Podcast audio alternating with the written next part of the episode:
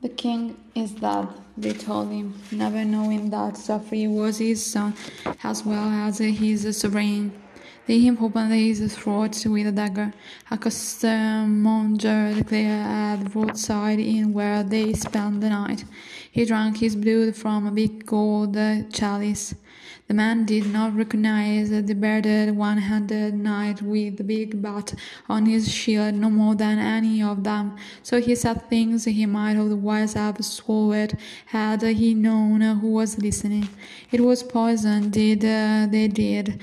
The innkeep insisted. The boy's face turned black as plume. Made for the judge uh, Father judge uh, him justly, murmured accepted. The dwarf's wife did the murder with him, swore an archer in Lord Rowan's library. Afterwards she vanished from the hall in a puff of brimstone, and a ghostly wolf was seen prowling in the Red Keep, blood dripping from his jaws. Jaime sat silent throughout it all, letting the world wash over him, a horn of ale forgotten in his uh, one good hand. Joffrey, my blood, my firstborn, my son. He tried to bring the boy's face to mind, but his features kept turning into Cersei's. She will be in mourning, her hair in disarray, and her eyes red from crying, her mouth trembling as she tries to speak. She will cry again when she sees me, though she'll fight uh, the tears. His sister Sodom wept about when she was with him. She could not stand for others, so to think her weak, only to her twin. Twin did she show her wounds. She will look uh, to me for comfort and revenge. They rode hard the next day. At Jaime's insistence, his son was dead, and his sister needed him. When he saw the city before him, its watch towers dark against the gathering dusk, Jaime Lannister cantered up to see Shanks Walton behind an age with the fierce banner. God's that awful stink, the Northman complained, death told Jaime, but he said smoke, sweet and shit. King's Landing in short. If you have a good nose, you can smell treachery too. You have never smelled city before. I smell White Harbor. It never stunk like this. White Harbor is to King's Landing as my brother Tyrion is to Sir Gregor Clegane. Nage led them up a low hill, the seven-tailed pace banner lifting and turning in the wind, the polished seven-pointed star shining bright upon its top. You would see Cersei soon and Tyrion and their father. Could my brother truly have killed the boy? Jane found that hard to believe. He was curiously calm. Men were supposed to go mad with grief when their children died, he knew. They were supposed to tear their hair out by the roots, to curse the gods and swear red vengeance. So why was it that he felt so little? The boy lived and died believing Robert Baratheon his sire. Jaime had seen him born, that was true, though more for Cersei than the child, but he had never held him. How would it look? His sister warned him when the woman finally left them. Bad enough Joff looks like you without you mourning over him. Jaime yielded with hardly a fight. The boy had been a squalling pink thing we demanded too much of Cersei's time, Cersei's dove, and Cersei's breasts. Robert was welcome to him, and now he is dead. He pictured Joff lying still and cold, with a face black from poison, and still felt nothing. Perhaps he was the monster they claimed. If the father above came down to offer him back his son or his hand. Jaime knew which he would choose. He had a second son, after all, and seed enough for many more. If Cersei wants another child, I'll give her one, and this time I'll hold him, and the others take those who do not like uh, it. Robert was rotting in his grave, and Jaime was sick of lies. He turned abruptly and galloped back to find Brienne. Gods know why I bother. She is the least companionable creature I have had the misfortune to meet. The wench rode well behind and a few feet off the side, as if to proclaim that she was no part of them. They had found men's garb for along the way, a tunic here, a mantle there, a pair of breeches and a coat cloak, even an old iron breastplate. She looked more comfortable dressed as a man, but nothing would ever make her look handsome nor happy. Once out of Harrenhal, her usual piqued stubbornness had soon reasserted itself. I want my arms and armor back, she had insisted. Oh, my, by all means, let us have you back in steel. Jim replied, I am, especially. We'll all be happier if you keep your mouth shut and your visor down. That much Brienne could do, but her silence in silences soon began to fray his good humor almost as much as Qyburn's handless attempt to be ingratiating. I never thought I would find myself missing the company of Cleos Frey, God help me. He was beginning to wish he had left her for the bear after all. King's Landing, Jim announced when he found her. Our journey is done. My lady, you have kept your vow and delivered me to King's Landing, all but a few fingers and a hand. Brienne's eyes were listless. That was only half my vow. I told Lady Catelyn I would bring her back her daughters or Sansa at least.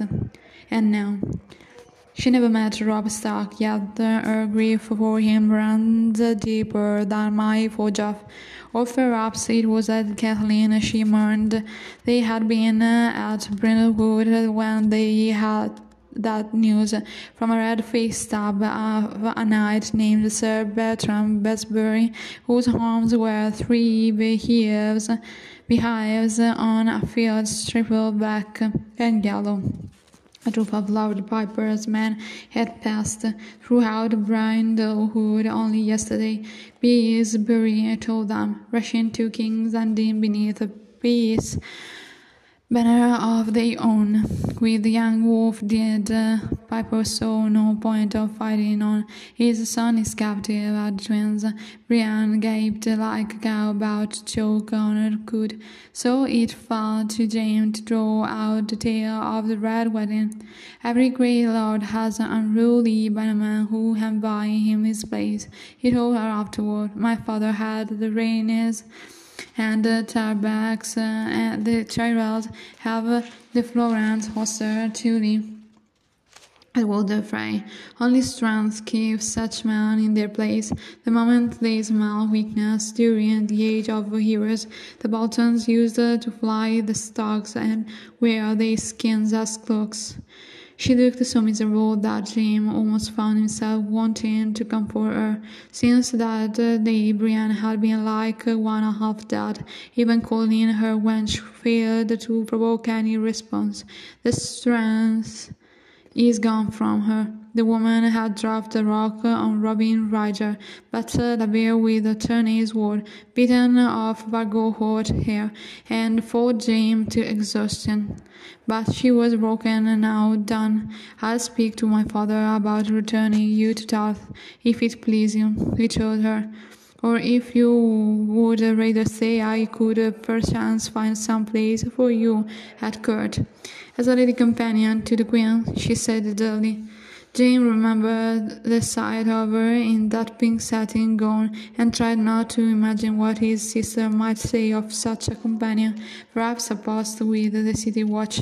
I will not serve with oathbreakers and murderers. Then why did you have a bother putting on a sword? He might have said, but he beat back the words. As you will, Brienne. One handed, he wheeled his horse about and left her. The gate of the gods uh, was open when they reached it, but two dozen wains uh, were lined up along the roadside, loaded with casks uh, of cider, barrels of apples, bales of hay, and some of the biggest pumpkins Jaime had ever seen. Almost every wagon had its guards, men at arms, wearing the badges of small lordlings, sells words in mail and boiled litter, sometimes only a pink-cheeked farmer's son clutching a homemade spear with a fire-hardened point. Jaime smiled at them, or as he trotted past at the gate.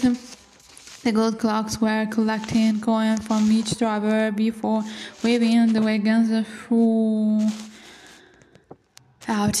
What's this? Steelshanks demanded. They got to pay for the right to sell inside the city by command of the king's hand and the master of coin. Jim looked at the long line of wains, uh, carts, uh, and laden horses, yet they still line up to pay. There's good coin to be made here now that the fighting's done. The miller in the nearest wagon told them cheerfully. It's the Lannisters hold the city now, hold Lord Tywin of the Rock. They say he shits silver. Gold, Jaime corrected dryly, and Littlefinger means the stuff from Golden Road. I vow, the imp is master of coin now, said the captain of the gate, or was still. He arrested him homage the king. The man looked at the Norman over suspiciously. Who are you, Lot? Lord Bolton come to see the king's hand. The captain glanced at the Nage with his space banner. Come to Bandony, you mean you are not the first. Go straight up to the castle and see you make no trouble. He waved them throughout and turned back to the wagons. If uh, King's Landing mourned it's that boy King Jaime would never have now ever known it. On the street of Seeds, a begging brother in threat the bear of robes was praying loudly for Joffrey so but the passers-by paid him no more heed than they would a loose shutter banging in the wind. Elsewhere milled the usual crowds, gold clocks in the their blackmail, bakers' boys selling tarts and and hot pies, whores leaning out of windows with their bodies half anchored Unlaced the gutters redolent of a night soil.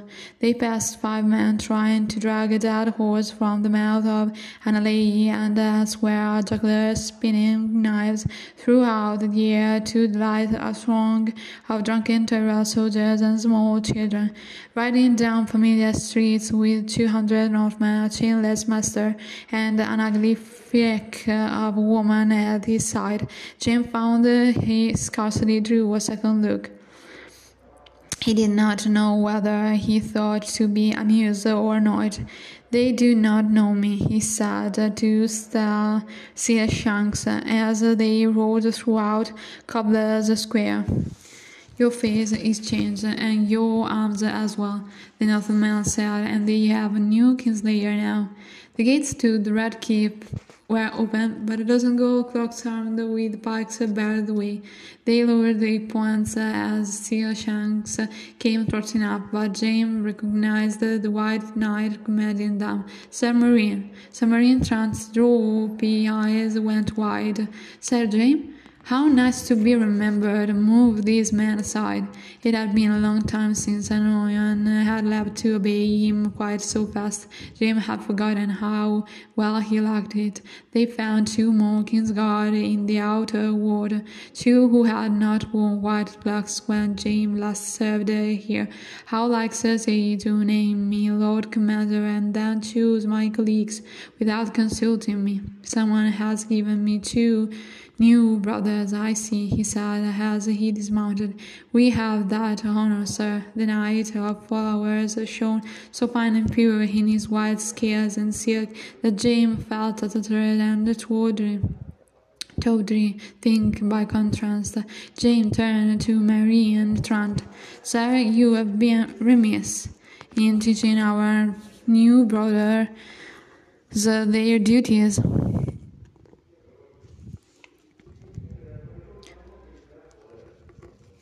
What duties? said Meryn Trant defensively. Keeping the king alive. How many monarchs uh, have you lost since I left the city? Two, is it? Then Sir Balon saw the stump. Your hand. Uh, Jim made himself smile. I fight with my left now. It makes for more of a contest. Where will I find my lord, father? In the solo with the lord Tyrell and the prince Oberyn. Miss Tyrell and the red viper breaking bread together, stranger and stranger. In the queen with them as well? No, my lord, Sir Balon answered. You'll find her in the Sept, praying over King Joff. You. The last of the Northmen had dismounted. Jaime saw, and now Loras Tyrell had seen Brienne. Sir Loras, she stood stupidly, holding her bridle. Loras Tyrell strode toward her. Why? He said. You will tell me why. He treated you kindly, gave you a rainbow cloak. Why would you kill him?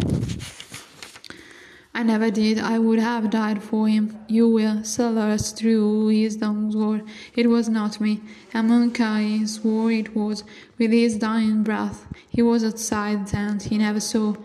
There was no one in the tent but you and Lady Stark. Do you claim that old woman could cut through throughout Ardened still? There was a shadow. I know how mad it sounds, but I was helping Renly into his armor, and the candles blew out, and there was blood everywhere. It was Stannis, Lady Catelyn said. His his shadow. I had no part in it, on my honor. You have no honor. Draw your sword. I won't have it said that I slew you while your hand was empty. Jaime stepped between them. Put the sword away, sir. Sir Douglas edged around him. Are you a craven as well as a killer, Brienne? Is that why you run with his blood on your hands? Draw your sword, woman. Let's hope she doesn't. Jaime blocked his path again. Or it's like to be your corpse uh, we carry out. The wench is as strong as Gregor Clegane, though not so pretty.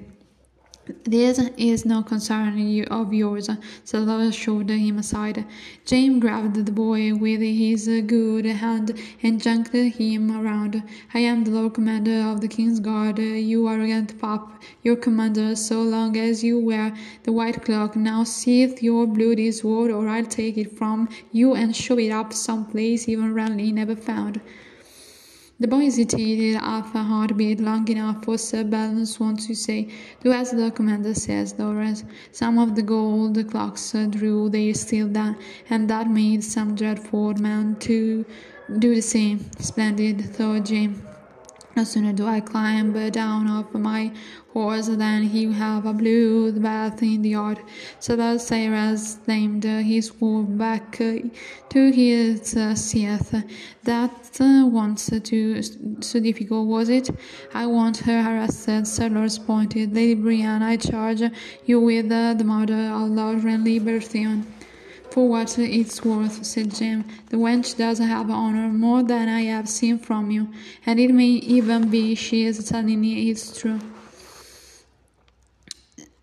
I'll grant you she's not uh, what you'd call clever, but even my horse could come up with a better lie if it was a lie she meant to tell.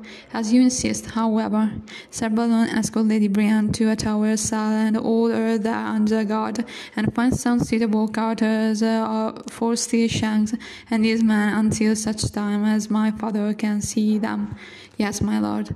Brienne, the Big blue eyes uh, were full of hurt as Balon Swan and a dozen gold clocks the other way. You ought to be blowing me kisses, a wench. He wanted to tell her. Why must they misunderstand every bloody thing he did? Aerys, uh, it all grows from Aerys. Jaime turned his back on the wench and strode across the yard.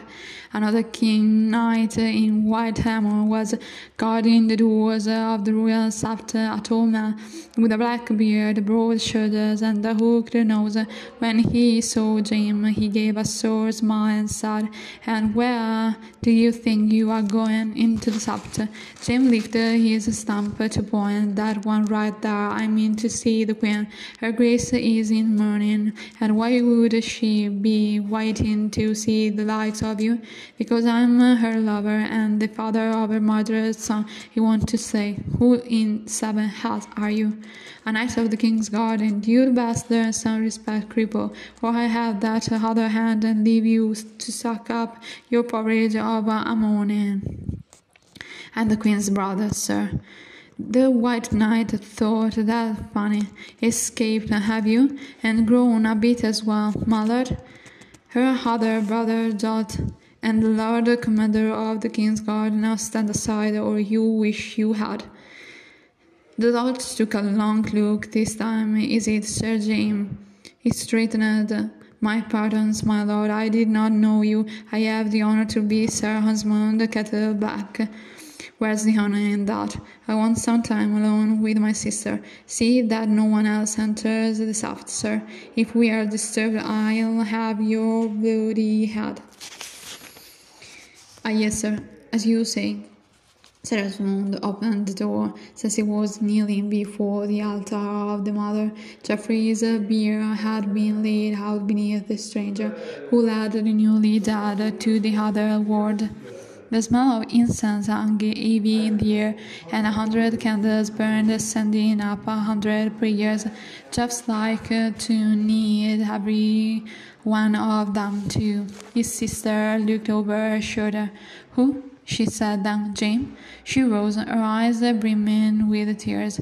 He's never come to me, he thought. She, uh, she has always waited, letting me come to her. She gives, but I must ask.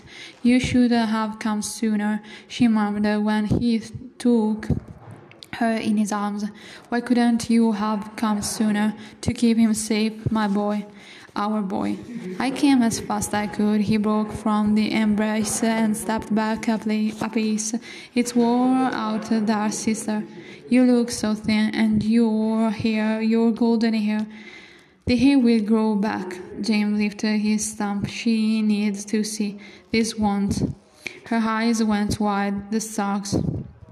No, this was Vargo Hoat's work. The name meant nothing to her. Who? The god of Harrenhal for a little while. Cersei turned to gaze at Joffrey's uh, bier. They had dressed uh, the dead king in gilded armor. He released mother similar to Jaime's own. The visor of the elm was closed, but the candles reflected softly off the gold, so the boy shimmered bright and brave in death. The candlelight woke fires in the rubies that decorated the bodies of Cersei's mourning dress as well. Here he fell to her shoulders, undressed and unkept. Her killed him, Jaime, just as he had warned me. One day, when I thought myself safe and happy, he would turn me my joy to ashes uh, in my mouth, he said. Tyrion said that Jaime had not wanted to believe it. King's Kingsley was worse than King's Kingsley in the eyes of gods and men. He knew the boy was mine. I loved Tyrion. I was good to him, well, but for that one time. But the imp did not know the truth of that, or did he? Why should he kill Joff for a whore? She clutched his good hand and held it tight in hers. He told me he was going to do it. Joff knew. As he was dying, he pointed at his murderer, at our twisted little monster of a brother. She kissed Jaime's fingers. You'll kill him for me, won't you? You'll avenge our son. Jaime pulled away. He is uh, still my brother. He shoved his thumb at her face in case she failed to see it, and I am in no fit state to be killing anyone. You have another hound, don't you? I am not asking you to best the hound in battle. Tyrion is a dwarf. Look in a cell. The gods would stand aside for you. The third turn his stomach. I must know more of this, how, how, of how it happened. You shall, Cersei promised that there's to be a trial. When you heard far across the city, a bell began to toll. Sansa felt as though she were in a dream. Joffrey is dead, she told the trees to see if that would wake her.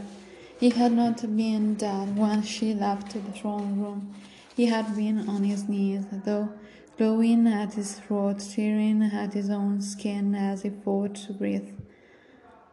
The sight of it had been too terrible to watch, and she had turned and fled, sobbing. Lady Tanda had been fleeing as well. You have a good heart, my lady, she said to Sansa. Not every maid would weep so far a man who set her aside and wed her to a dwarf. A good heart, I have a good heart. Hysterical laughter rose up her gullet, but Sansa choked it back down. The bells were ringing as though a mournful, ringing, ringing, ringing. They had rung for King Robert the same way. Joffrey was dead, he was dead, he was dead, dead, dead. Why was she crying when she wanted to dance? Were they tears of joy? She found her clothes where she had hidden them the night before last, with no maid to help her, it took her longer than it should have to undo the laces of her gown. Her hands were strangely clumsy, though she was not as frightened as she ought to have been. The gods are cruel to take him so young and handsome at his own wedding feast. Lady Tanda had said to her, The gods are just thought Sansa. Robb had died at a wedding feast as well. It was Robb she wept for, him and uh, Margaery. Gumageri, twice wed and twice widowed. Sansa slid her arm from a sleeve, pushed down the gown, and wriggled out of it. She balled up and shoved it into the bowl of an oak, shook out the clothing she had hidden there. Dressed warmly, told her, and dressed dark. She had no black, so she chose a dress of thick brown wool. The bodies was decorated with fresh water pearls, though the cloak will cover them. The cloak was a deep green with a large hood. She slipped the dress over her head and donned the cloak, though she left the hood down for the moment. They were shoes as well, simple and sturdy, with flat heels and square toes. The gods, I heard my prayer, she thought. She felt so numb and dreamy. My skin has turned to porcelain, to ivory, to steel. Her hands moved stiffly, awkwardly, as if they had never let down her hair before. For a moment she wished Shire was there to have her with the net. When she pulled it free, her long auburn hair cascaded down her back and across her shoulders. The web of spoon silver hung from her fingers, the fine metal glimmering softly, the stones black in the moonlight, black amethysts from Asshai. One of them was uh, missing. Oh, assai, non so come si pronuncia. One of them was missing. Sansa lifted the net for a closer look. There was a dark smudge in the silver socket where the stone had fallen out. A sudden terror filled her. Her heart hammered against her ribs, and for an instant she held her breath. Why am I so scared? It's only an amethyst, a black amethyst from Masai, no more than that. It must have been loose in the setting. That's all. It was loose and it fell out, and now it's lying somewhere in the throne room or in the yard, unless. Certain had said the hair net was magic, that it would take her home. He told her she must wear it tonight at Joffrey's wedding feast. The silver wire stretched tight across her knuckles. Her thumb rubbed back and forth against the hole where the stone had been. She tried to stop, but her fingers were not her own. Her thumb was drawn to the hole as the tongue is drawn to a missing tooth. What kind of magic? The king was dead, the cruel king who had been her gallant prince a thousand years ago. If Dontos had lied about the hairnet, had he lied about the rest as well? What if he never comes? What if there is no ship, no boat on the river, no escape? What would happen to her then?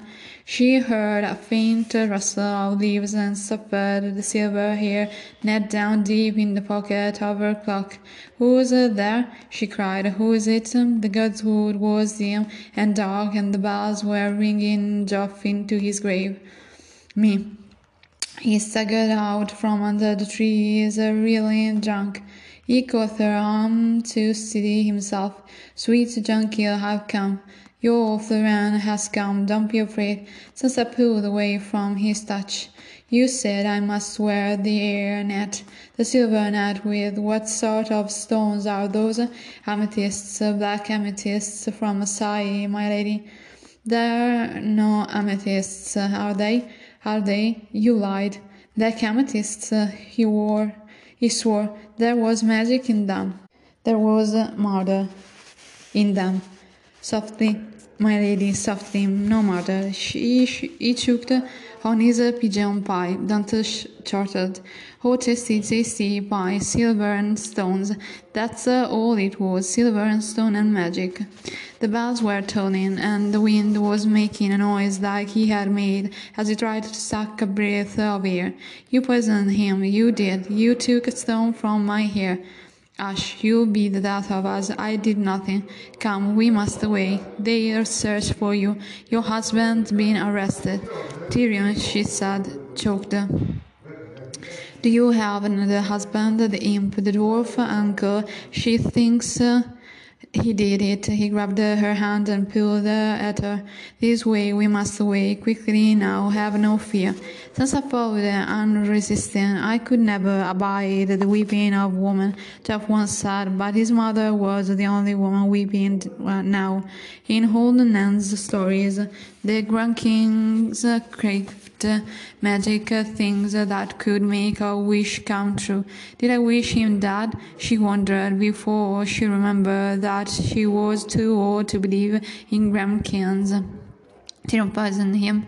Her dwarf husband had tested his nephew, nephew could he truly have killed him? Did he know about my hair, not about the black amethysts? He brought a of wine. How could you make someone choke by putting an amethyst in their wine? If Tyrion did it, they will think I was part of it as well. She realized with a start of fear. How not? They were man and wife, and Joff had killed her father and mocked her with her brother's death. One flesh, one heart, one soul. Be quiet now, my sweet sweetling, said Dontos. Outside God's wood we must make no sound. Pull up your hood and hide your face. Sansa nodded and did as he said. He was so drunk that sometimes Sansa had to lend him her arm to keep him from falling. The bells were ringing out across the city, more and more of them joining in. She kept her head down and stayed in the shadows closer behind Dontos. While descending the serpentine steps, he stumbled to his knees and retched. My poor Florian, she thought, as he wiped uh, his mouth with a floppy sleeve. Dressed dark, he'd sad, yet under his brown hood uh, the cloak he was wearing his old surcoat, red and pink horizontal stripes beneath a black chief bearing three gold crowns, uh, the arms of House Hollard. Why are you wearing uh, your surcoat? Joff creed. It was that if you were caught dressed as a knight again, he ho, nothing Joff had decreed mattered any longer. I wanted to be a knight, for this at least. Dontos lurched back to his feet and took her on. Come, be quiet now, no questions. They continued down uh, the serpentine and crossed a small sunken country road. So Dontos shoved open a heavy door a taper. They were inside a long gallery. Along the walls stood empty suites of armor, dark and dusty, their helms crested with rows of scales that continued down their backs. As they hurried past, the taper's light made the shadows of each scale stretch uh, and twist. The hollow nights into dragons, she thought. thought. More took them to an oaken door banded with iron. Be strong now, my Jonquil, you are almost dead. Mendes lifted the bar and pulled open the door. Sansa felt a cool breeze on her face. She passed through out twelve feet of wall, and then she was outside the castle, standing at the top of the cliff. Below was the river, above the sky, and one was as black as the other. We must climb down, Sir Dontos said. At the bottom, a man is waiting to row us out to the ship. I'll fall. Bran had fallen, and he had loved to climb. No, you don't. You won't. As a sort of ladder, a secret ladder carved into the stone. Here you can feel it, my lady. He got down on his knees with her hand made her lean over the edge of the cliff, groping with her fingers until she found the handhold cut into the face of the bluff, almost as good as rungs. Even so, it was a long way down. I can't. You must. Isn't there another way? This is the way. I won't be so hard for a strong young girl like you. Hold on tight and never look down, and you will be at the bottom in no time at all. His eyes were shining. Your poor Florian is fat and old and drunk. I'm the one should be afraid. I used to fall off my horse. Don't you remember? That was how he began. I was drunk and fell off my horse, and Joffrey wanted my full head. But you saved me. You saved me, sweetly. He is weeping, uh, she realized, and now you have saved me. Only if you go, if not, I've killed us both. It was him, she thought. He killed Joffrey. She had to go for him as much as for herself. You go first, sir. If he did fall, she did not want him falling down on her head and knocking both of them off the cliff. As you wish, my lady. He gave her a sloppy kiss and swung his legs clumsily over the press precipice, kicking about until he found a foothold. Uh, Let me get down a bit and come after. You will come now. You must swear it. I'll come, she promised. Sir Dontos disappeared. She could hear him huffing and puffing as he began the descent. Sansa listened to the tolling of the bell, counting its ring. At ten, gingerly, she hissed herself over the edge of the cliff, poking with her toes until they found a place to rest. Castle was loomed large above her, and for a moment she wanted nothing so much as to pull herself up and run back to her warm rooms in the kitchen keep. Be brave, she told herself, be brave like a lady in a a song. Sansa dared not look down. She kept her eyes on the face of the cliff, making certain of each step before reaching for the next.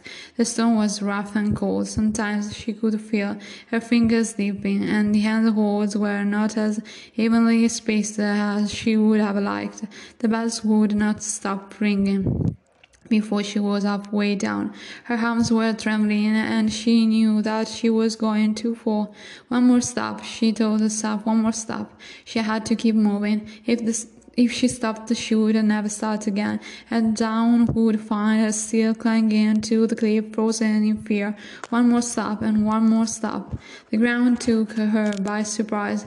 She stumbled and fell, her heart pounding. When she rolled onto her back and stared up at from where he had come, her head swam dizzy and her fingers clawed at the dirt. I did it, I did it, I didn't fall. I made the climb, and now I'm going home. Sir Dontos put her back onto the feet. This way, quiet now.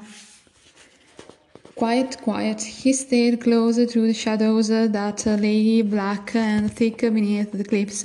Thankfully, they did not have to go far. Fifty yards downriver, a man sat in a small skiff, half hidden by the remains of a great galley that had gone round aground there and burned. Dontos slipped up to him, uh, puffing. Oswell?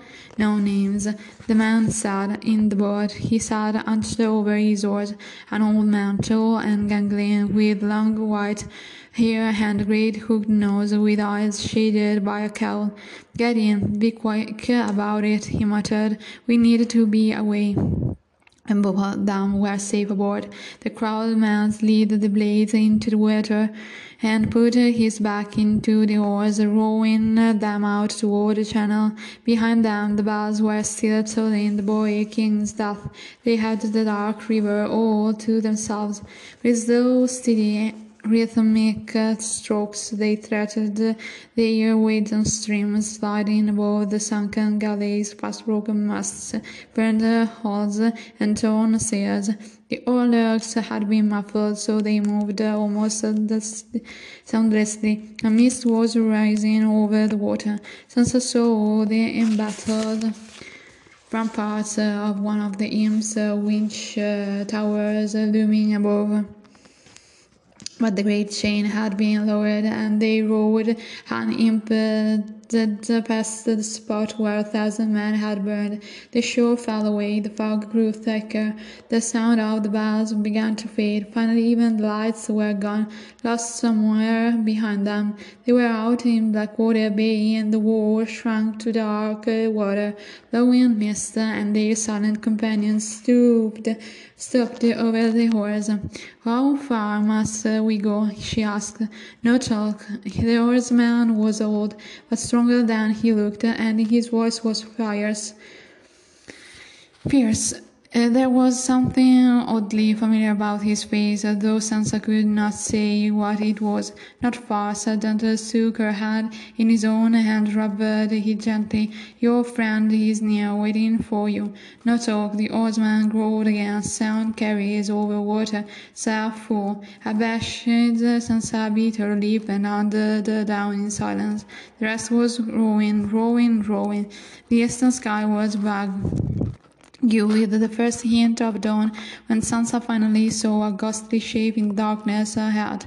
A trading galley, her sails furled, moving slowly on a single bank of oars. As they drew closer, she saw the ship's figure ahead, a merman with a golden crown blowing on a great seashell horn. She heard a voice cry out, and the galley swung slowly about. As they came alongside, the galley dropped a rope ladder over the rail. The rower shifted the oars and helped Sansa to her feet. Up now, go on, girl, I got you. Sansa thanked him for his kindness, but received no answer but a grunt. It was much easier going up to up the rope ladder than it had been coming down the cliff. The oarsman as well followed close behind her, while Sir Dontos remained in the boat. Two sailors were waiting by the rail to help her hunt the duck. Sansa was trembling. She called. She heard someone say. He took off his cloak and put it around her shoulders. There it is that better, my lady? Rest easy, the worst is past and done. She knew the voice, but he is in the vale. She thought Sir Lothar Brune stood beside him with a torch. Lord Petyr, Dontos called from the boat. I must needs row back before they think to look for me. Petyr Baelish put her hand on the rail. But first you want your payment. Ten thousand dragons, was it? Ten thousand. Dontos rubbed his mouth with the back of his hand. As you promised, my lord, Sir Lothar, the reward. Lothar Brune dipped his torch. Three men stepped uh, to the gunwale, raised the crossbows, fired, and one bolt took Dontos in the chest as he looked up, punching throughout the left crown on his surcoat. The others ripped into throat and belly. It happened so quickly neither Dontos nor Sansa had time to cry out. When it was done, Lothar Brune tossed the torch down on top of the corpse. The little boat was blazing fiercely as the galley moved away. You killed him, clutching the rails. Sansa turned away and retched. Had she escaped the Lannisters to tumble into wars?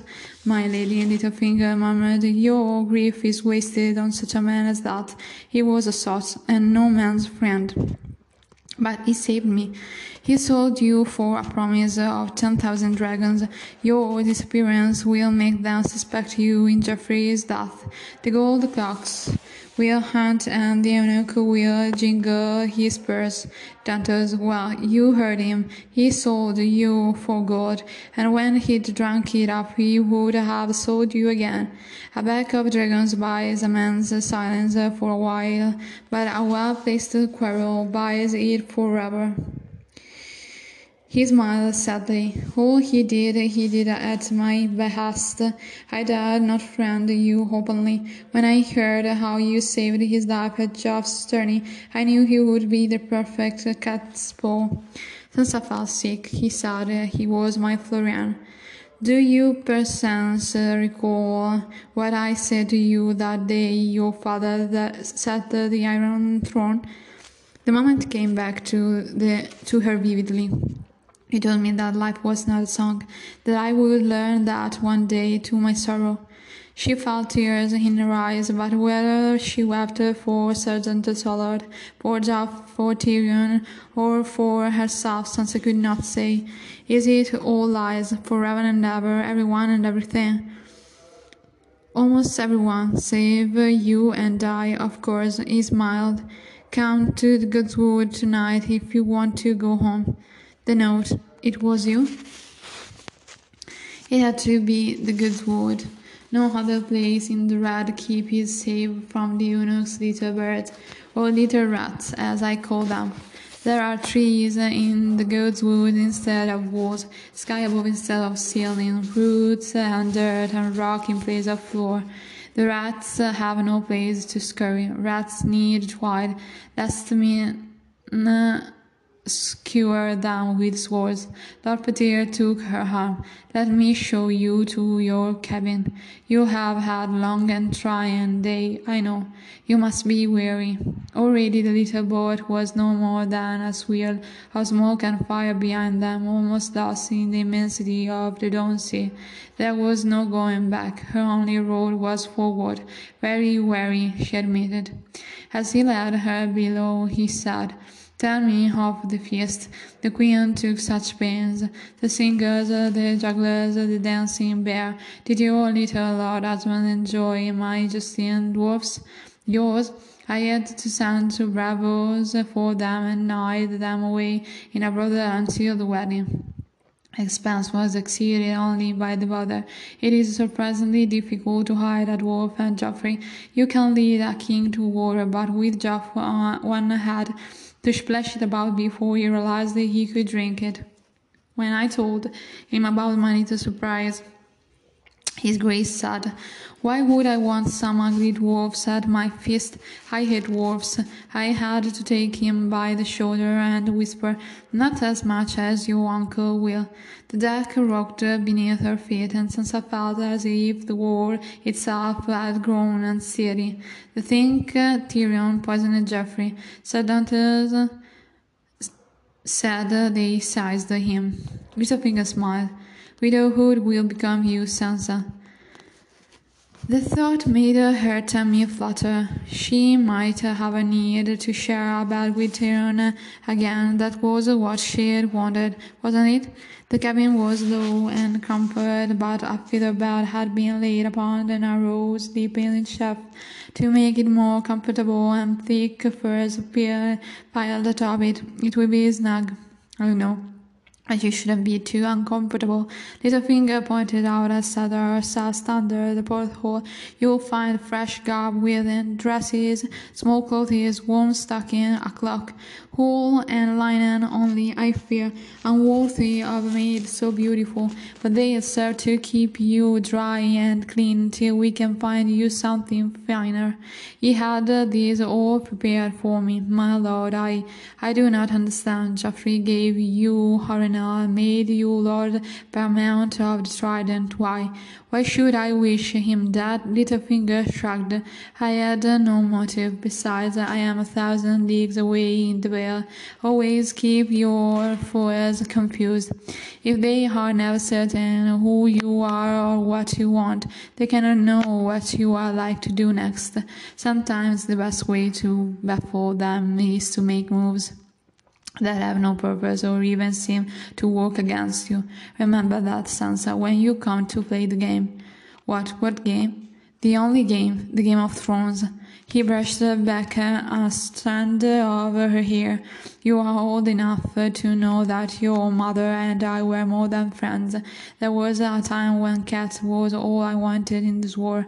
I dared to dream of the life we might make and the children she would give me. But she was a daughter of Riverrun and Hoster Tully.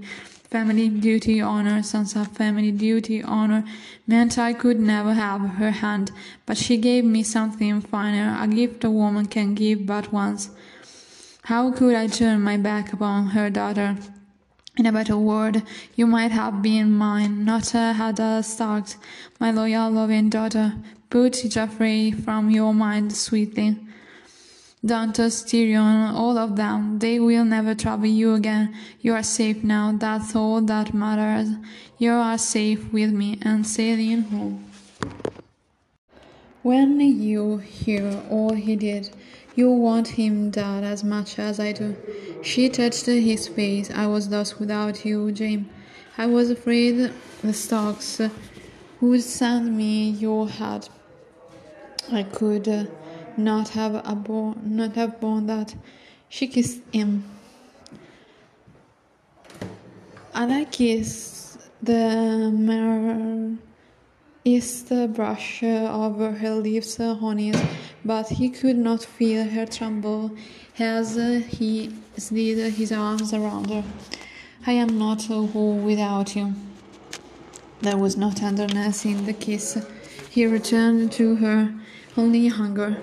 Her mouth opened for his tongue. No, she said weakly when his lips moved down her neck.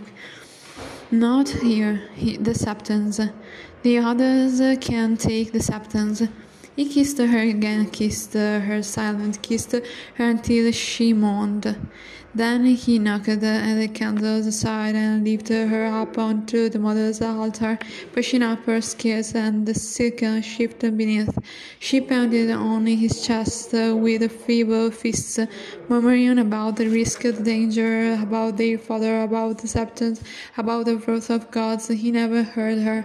He undid his breeches and climbed up and pushed her bare white legs apart. One hand slid up her thigh and underneath her small clothes. When he tore them away, he saw that her man's blood was on her, but it made no difference.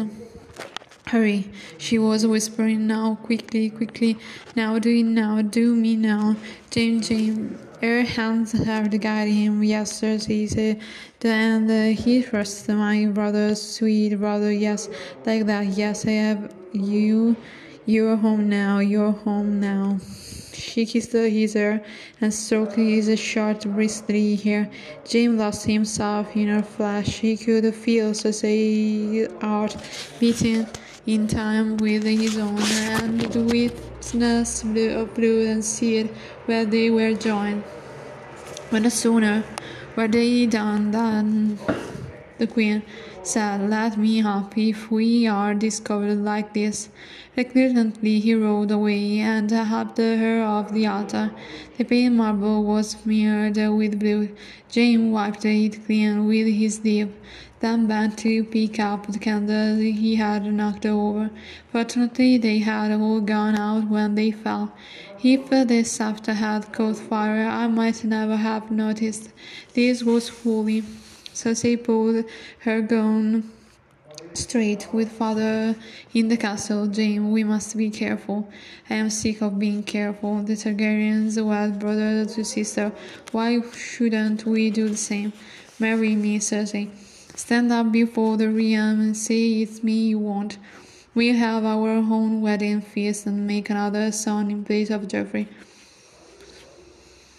She drew back. That's not funny. Do you hear me chuckling? Did you leave your wits uh, at River?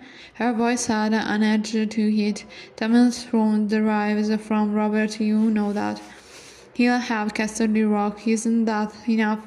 Let father see the throne. All I want is you. He made to touch her cheek. All the habits die hard, and it was his right arm he lifted. Cersei recoiled from his thumb.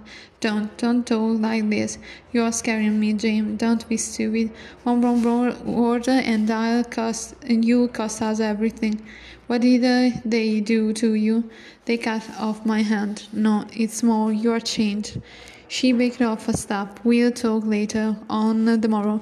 I have some stocks made in a tower cell. I need to question them. You should go to father. I crossed a thousand leagues to come to you and lost the best part of me along the way. Don't tell me to leave. Leave me, she repeated. Turning away, Jaime laced up his breeches and did as she commanded. Where Weary as he was, he could not seek a bed. By now, his lord father knew that he was back in the city. The Tower of the Hand was guarded by Lannister House of old gods who knew him at once. The gods are good to give you back to us, sir, once said as he held the door. The gods had no part in it. Catelyn Stark gave me back. her and the Lord of the Dreadfort. He climbed the stairs and pushed into the cellar and then announced to find his father sitting by the fire. Lord Tywin was alone, for which Jaime was thankful. He had no desire to flaunt his maimed hand for Mace Tyrell or Red the Viper just now, much less the two of them together. Jaime, Lord Tywin said, as if they'd last seen each other at breakfast. Lord Bolton led me to expect you, Herr liar. I had hoped you'd be here for the wedding. I was delayed. Jaime closed the door softly. My sister outdid herself. I'm told seventy-seven curses and a regicide. Never a wedding like it. How long have you known I was free? The eunuch told me a few days after your escape. I sent men into the Riverlands to look for you. Gregor Clegane, some well, Spicer, the brothers Plumm, where is put out the word as well, be quietly. We agreed that the fewer people who knew you were free, the fewer would be hunting you. Did Varys mention this? He moved closer to the fire to let his father see. Lord Tywin pushed himself out of his chair, breathing his in between his teeth. Who did this?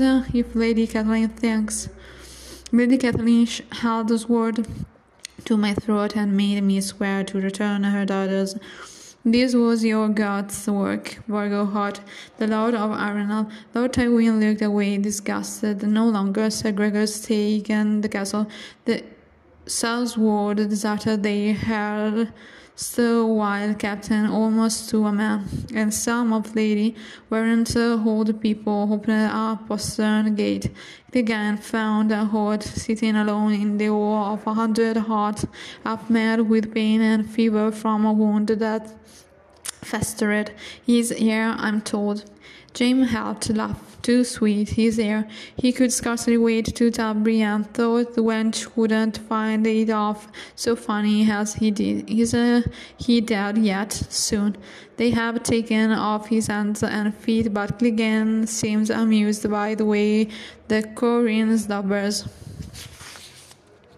Tim smiled, curled. What about his brave companions? The few who stayed at Harrenhal are dead. The others scattered. They will make uh, four pots. You won't, you won't uh, or try and lose themselves in the woods. His eyes went back to Jaime uh, Stump, and his mouth grew taut with fury. We'll have their heads, everyone. Can you use a sword with your left hand? I can hardly dress myself in the morning. Jaime held up the end in question for his father's inspection. Four fingers, a thumb much like the other. Why shouldn't mm, it work as well? Good, his father said. That is good. I have a gift for you for your return, after Varys told me. Unless it's new hand. Let it wait. Jaime took the chair across from him. How did Joffrey die? Poison. It was meant to appear as though he choked on a morsel of food, but he had his throat slit open and the masters could find no obstruction. Since he claims that Tyrion did it, your brother served the king the poisoned wine with a thousand people looking on. That was rather foolish of him. I have taken Tyrion's squire into custody, his wife's maids as well. We shall see if they have anything to tell us. Sir Addam's gold clocks are searching for the stalker, and Varys had offered a reward. The king's justice will be done. The king's justice. You would execute your own son. He stands accused of regicide and kinslaying. If he is innocent, he has nothing to fear. First, we must need consider the evidence for and against him against him. Evidence is the city of liars. Jaime knew what sort of evidence would be found. Renly died certainly as well when Stannis needed him to. Lord Renly was murdered by one of his own gods, some woman from Tarth. That woman from Tarth is the reason I'm here.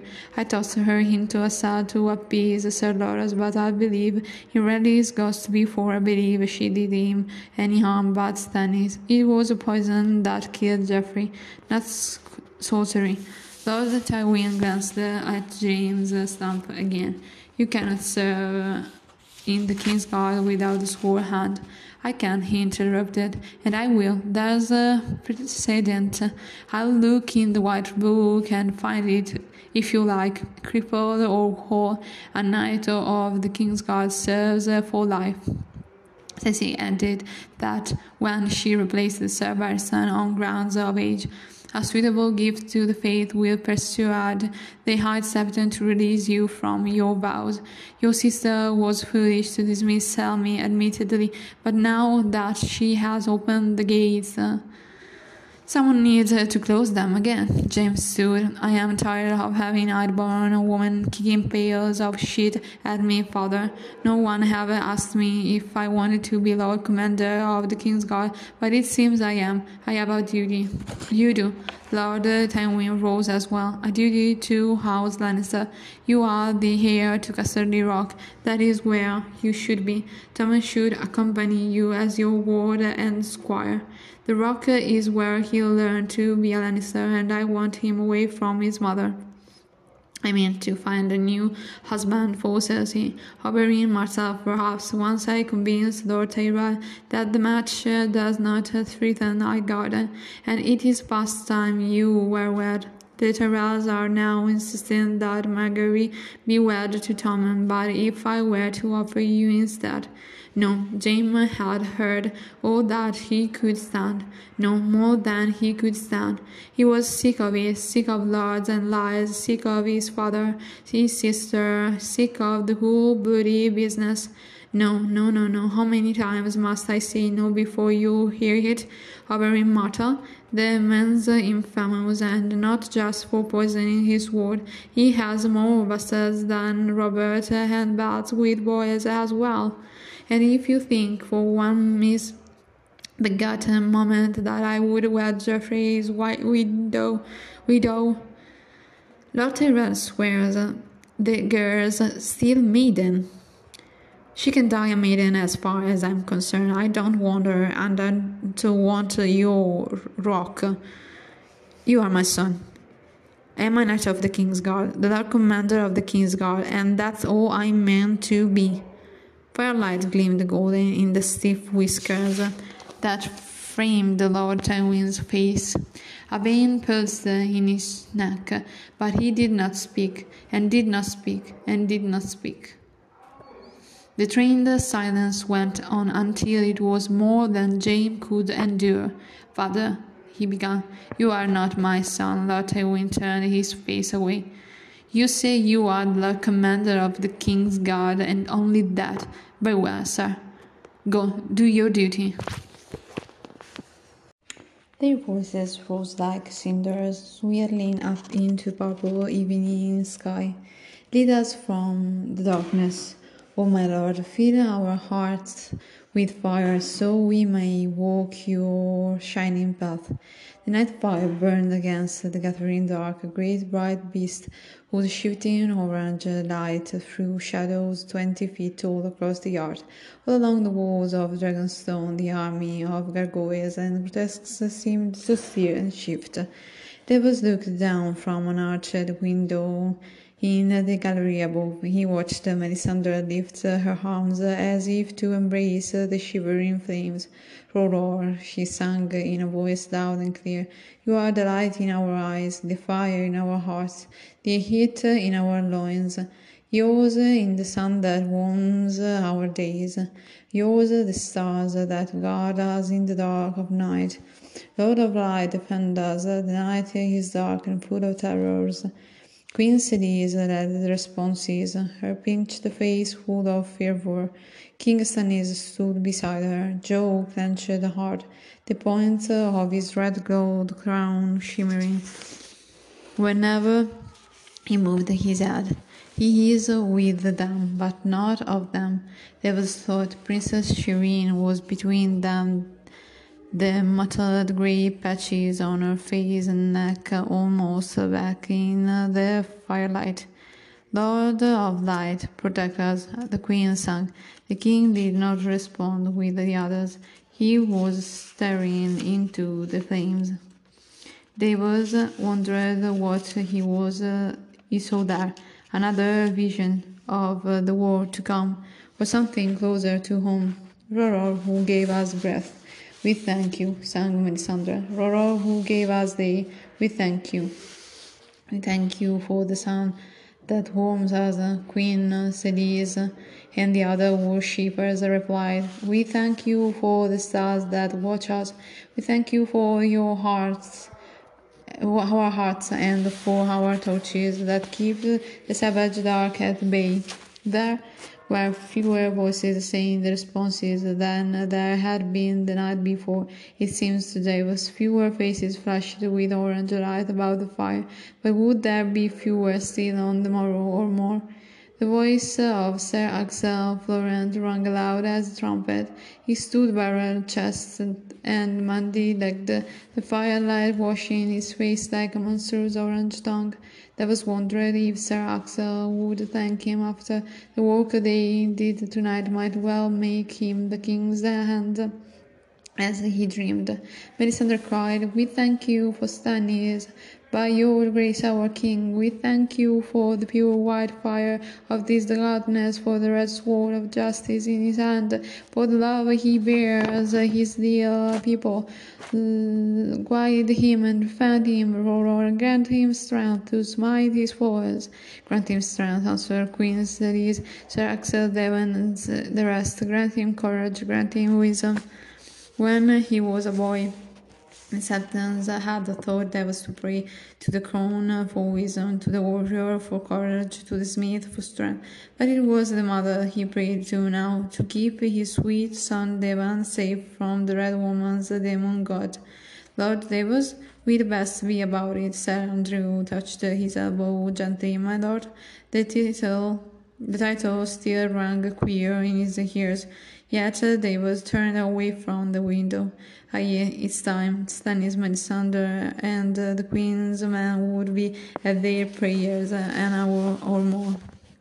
The Red Priests lit their fires every day at sunset to thank R'hllor for the day just ending and beg him to send his son back on the morrow to banish the gathering darkness. A smuggler must know the tides and the and when to size them. That was all he was at the end of the day. There was uh, the smuggler. He maimed hand rose to his throat for his luck and found nothing. He snatched it down and walked a bit more quickly. His companions kept pace, matching their strides to his own. The bastard uh, of night song had a fox raged face and uh, an air of tattered chivalry. Sir Gerald Gower was a broad, bluff, was broad, bluff, and bold, blonde. Sir Andrew Estermont stood a head taller, with a spade-shaped beard and shaggy brown eyebrows.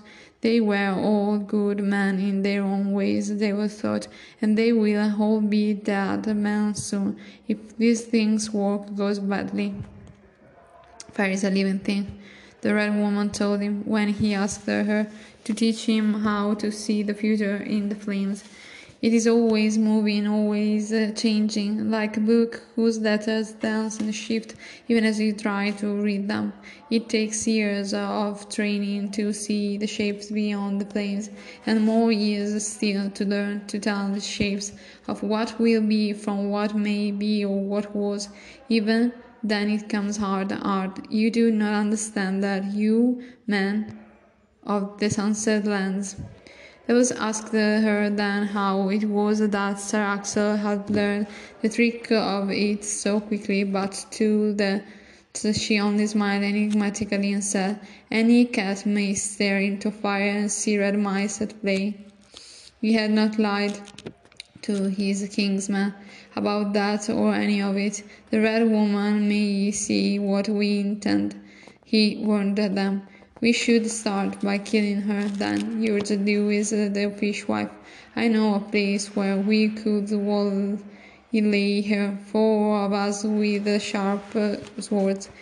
You'd do all, said Davos. Master Preston tried to kill her, and she knew at once. From her frames, I'd guess. It seems to me that she is very quick to sense any threat to her own person, but surely she cannot see everything. If we ignore her, perhaps we might escape her notice. There is no honor in hiding and sneaking, objected uh, Sir Triston of Tally Hill who had been a sunglass man before Lord Gangster went to Melisandre's fires. It is so honorable to burn. Davos asked him, You saw Lord Sunglass die. Is that what you want? I don't need men of honor now, and smugglers. Are you with me or no? They were, God be good, they were.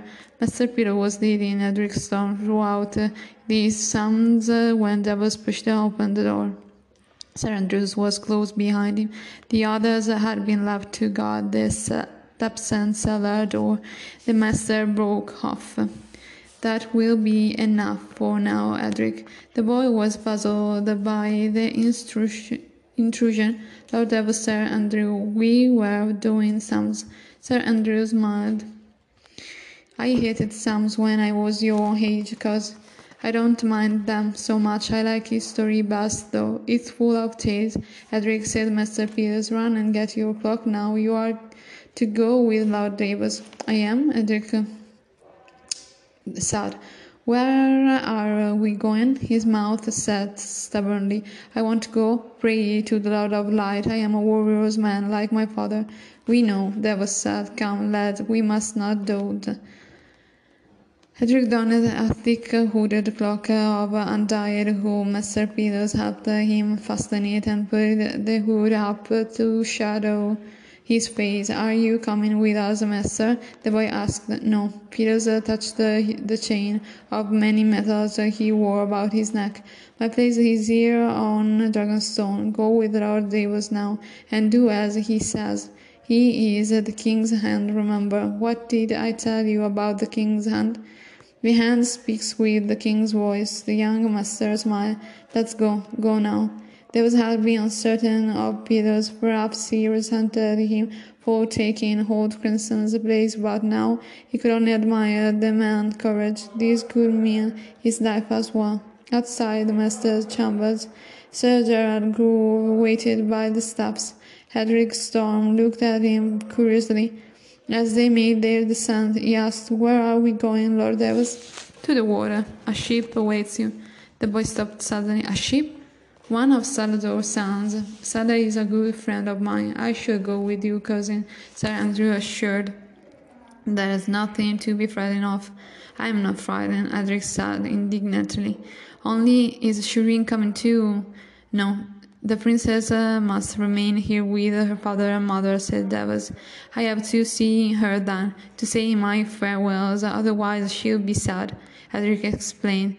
Not so sad as if she sees you burn.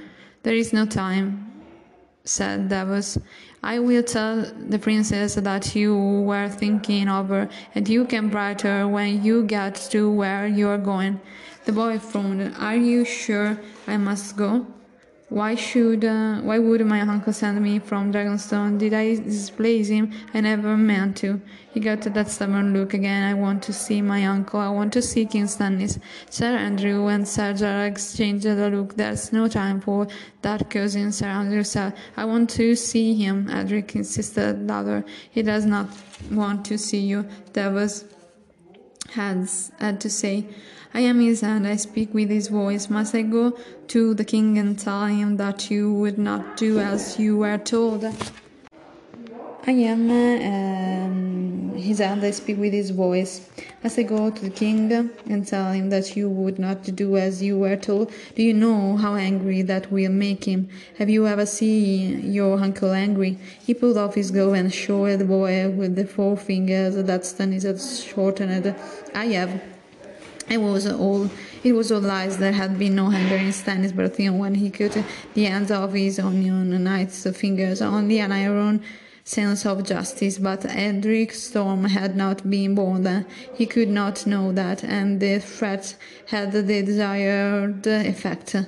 He should not have done that, the boy said, but he let the devil take him by the hand and drew him down the steps. The bastard of Night Song joined them at the cellar door. They walked quickly across the shadowed yard and down some steps under the stone tails of a frozen dragon. Lewys, uh, the fishwife, and Omer Blackberry waited at the postern gate. Two guards bound and uh, tossed at their feet the, boat that was asked them. It's there, Lewys said. Four horsemen.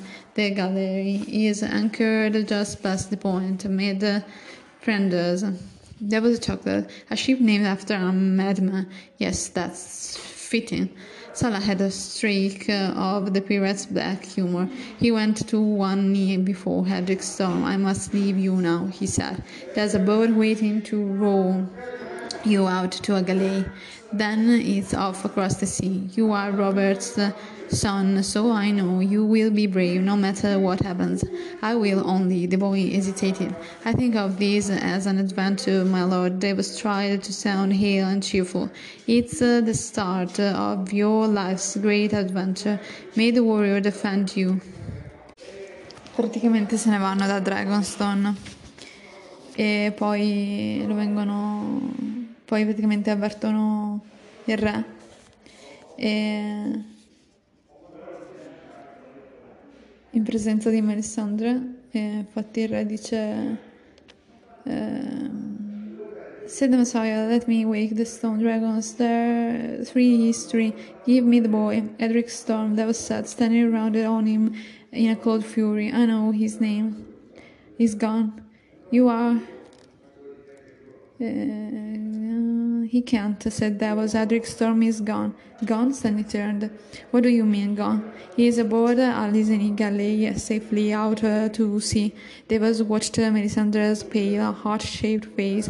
He saw the flicker of dismay there, the sudden uncertainty. She did not see it. The king's eyes were dark blue bruises in the hollows over his face. The bastard was taken from Dragonstone without my leave. A you say? If there is an pirate, think to us the boy to squeeze gold from me. This is your hand's work, sire. Melisandre gave Davos a knowing look. You will bring him back, my lord, you will. The boy is out of my reach and out of your reach as well, my lady, said Davos. Her red eyes made him scream. I should have left you too dark, sir. Do you know what you have done? My duty. Some might call it treason. Stannis went to window to stare out into the night. Is he looking for the ship? I raised you up from dirt, Davos. He sounded more tired than angry. Was loyalty too much to hope for? Four of my sons died for you on the Blackwater. I might have died myself. You have my loyalty always. There was Seaworth had thought long out about the words. Your Grace, you made me swear to give your honest counsel and swift obedience to defend your realm against your foe, to protect your people. Then is a ground. He's a thief uh, again. I never asked for this crown. Gold in his cold and heavy on the head. But so long as I am the king, I have a duty. If I must sacrifice one child to the flames to save a million from the dark, sacrifice is never easy, Davos, or it is not true sacrifice. Tell him, my lady. Melisandre said, as her high-tempered light bring bring uh, with the heart's blood of his own beloved wife. If a man with a thousand cows gives one to God, that is nothing but a man who offers the only cow he owns. She talks of cows. I am speaking of my boy, told Davos, a king's son with the power of king's blood in his veins. Melisandre's uh, ruby glowed like a red star at her throat. Do you think you have saved this boy on your night? When the long night falls, Edric Storm shall die with the rest, wherever he is eaten. Your own sons as well, darkness and cold will cover the heart the earth. You meddle in matters you do not understand. There's much I don't understand, Davos admitted. I have never pretended as wise. I know the seas and rivers, the shapes of the coasts, where the rocks and shores lie. I know hidden coves where a boat can land unseen, and I know that King protects his people, or he is no king at all. is a face darkness. Do you mock me to my face? Must I learn a king's duty from a honey smuggler? That was knelt. If I have offended, take my head. I'll die as I lived. Your ro- loyal man. But her, me first. Hear me for the sake of uh, the onions I brought you and the fingers you took. Stannis said. Sunny's the light bringer from its scabbard. Its glow filled the chamber. Say what you will, but say it quickly. The muscles in the king's neck stood out like cords. He was fumbled inside the cloak and drew out the king-clad sheet of parchment. It seemed a thin and flimsy thing, yet it was all the shield he had. A king's aunt should be able to read and write. Master Peters had been teaching me. He smoothed the letter flat upon his knee and began to read by the light of the magic sword. He dreamt he was back in Winterfell, limping past the Stone Kings on their thrones, their grey granite eyes turned to follow him as he passed, and their grey granite fingers tightened on the hilts of the rusted swords upon their laps. You are no Stark, he could hear them mutter in heavy granite voices. There is no place for you here. Go away. He walked deeper into the darkness. Father, he called. Bran, Rickon. No one answered. A chill wind was blowing on his neck. Uncle, he called. Uncle Benjen, father, please, father, have me. Up above he heard drums. They are feasting in the great hall, but I am not welcome there. I am a star, and this is not my place. His crutch slipped and he fell to his knees. The crypts uh, were growing darker. A light has gone out somewhere. Ygritte, he whispered, forgive me, please. But it was only a direwolf, grey and ghastly, spotted with blood, his golden eyes shining sadly throughout the dark. The cell was dark, the bed hard beneath him. His own bed, he remembered, his own bed in his steward cell beneath the old bear's chambers. By rights, it should have brought him sweeter dreams, even beneath the furs he was cold. Ghost had shared his cell before the ranking warming against the chill of night, and in the, wheel, in the wild, Ygritte had slept beside him, both gone now. He had burned Ygritte himself, as he knew he she would have wanted, and Ghost, where are you? Was he dead as well? Was that what his dream had meant? The bloody wolf in the crypt. But the wolf in the dream had been grey, not white, grey, like Bran's wolf. Had then the hunted him down and killed him after Queenscrown? If so, Bran was lost to him for good and all. Jon was trying to make sense of that when the horn blew. The horn of winter, he thought, still confused from sleep, but man's never found Joramun's horn, so that couldn't be. A second blast followed, as long and deep as the first. Jon had to get up and go to the wall. He knew, but it was so hard. He shoved aside his furs and sat. The pain in his legs seemed duller. Nothing he could not stand. He had stepped in his breeches and tunic and small clothes for the hidden wounds, so he had only to pull on his boots and don leather and mail and cloak. The horn blew again, two long blasts, so he slung Longclaw over one shoulder, found his crutch, and hobbled down the steps. It was the black of night outside, bitter cold and overcast. His brothers were spilling out of towers and cliffs, buckling these sword belts and walking toward the wall. Jon looked for Pyp and Grant, but could not find them. Perhaps one of them was the sentry blowing the horn. It is Mance, he thought. He has come at last. That was good. We will fight that battle, and then we'll rest. Alive or dead, we'll rest. But the stair had been only an immense tangle of charred wood and broken ice remained below the wall. The winch raised them up now, but the cage was only big enough for ten men at a time and it was already on its way up by the time Jon arrived. He would need to wait for its return. Others waited with him, sat in merely spare boot kegs, big blond Aerith with his back teeth. Everyone called him Horse. He had been a stable hand in Mole's town, one of the few Moles who had stayed at Castle Black. The rest had run back to their fields and hoovers or their beds in the underground rather. Horse wanted to take the black, though, the great buck-toothed fool. They remained as well. The whole wood proved so handy with a crossbow, and Noye had kept three orphan boys whose father had died on the steps. They were young, nine and eight and five but no one else seemed to want them.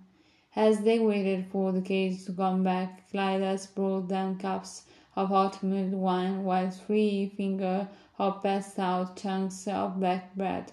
Jon took a heel from him and gnawed on it. It is much rather, Satin asked anxiously. We can hope so.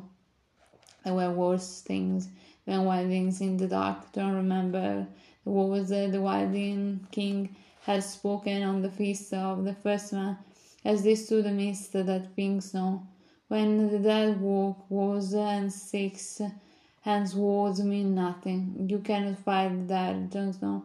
No man knows that half so as me.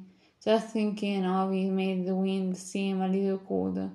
Finally the cage came clanking back down, swaying at the end of the long chain, and they crowded in silently and shut the door. Molly yanked the bell roll three times. A moment later they began to rise by fits and starts at first, then more smoothly. No one spoke. At the top the cage swung sideways and they clambered one, one out one by one. Horse gave Jon a hand down onto the ice. The cold hit him in the teeth like a fist. A line of fires burned along the top of the wall, contained in iron baskets of poles taller than a man. The cold knife of the wind stirred and swirled the flames, so the lurid orange light was always shifting. Bundles of quarrels, arrows, spears, and scorpion bolts stood ready on every hand. Rocks were piled ten feet high. Big wooden barrels of pitch and lamp oil lined up beside them. Bowen Marsh had left Castle Black well supplied in everything save men. The wind was wiping at the black cloaks of the scarecrow sentinels who stood along the rampart, spears in hand. I hope it wasn't one of them who blew the horn, Jon said to Donal Noye when he limped up beside him. Did you hear that? Noye asked. That was the wind and horses and something else, a mammoth. Jon said. That was a mammoth. The armorer's breath was frosty as it blew from his broad, flat nose. North of the wall was a sea of darkness that seemed to stretch forever. To stretch forever. Jon could make out the faint red glimmer of distant fires moving throughout the wood. It was men, certain as sunrise. The others did not light torches. How do we find them? we can see them, Horse asked. Donal Noye turned toward the two great trebuchets uh, that Bow trebuchet that Bowen Marsh had restored to working order. Give me a light, he roared. Barrels of pitch were loaded hastily into these things and set afire with a torch. The wind fanned the flames to a brisk red fury. Now, Noye reload. The counterweights plunged downward, throwing arms rose to thud against the padded crossbars. The burning pitch went tumbling throughout darkness, casting an airy, flickering light upon the ground below. Tom caught a glimpse of mammoths moving ponderously throughout the half light and just as quickly lost them again. A dozen, maybe more. The barrels struck the earth and burst. They heard a deep bass trumpeting, and a giant roared something in the old tongue, his voice an ancient thunder that sent shivers up Jon's spine. Again Noye shouted, and the trebuchets buckets were loaded once more.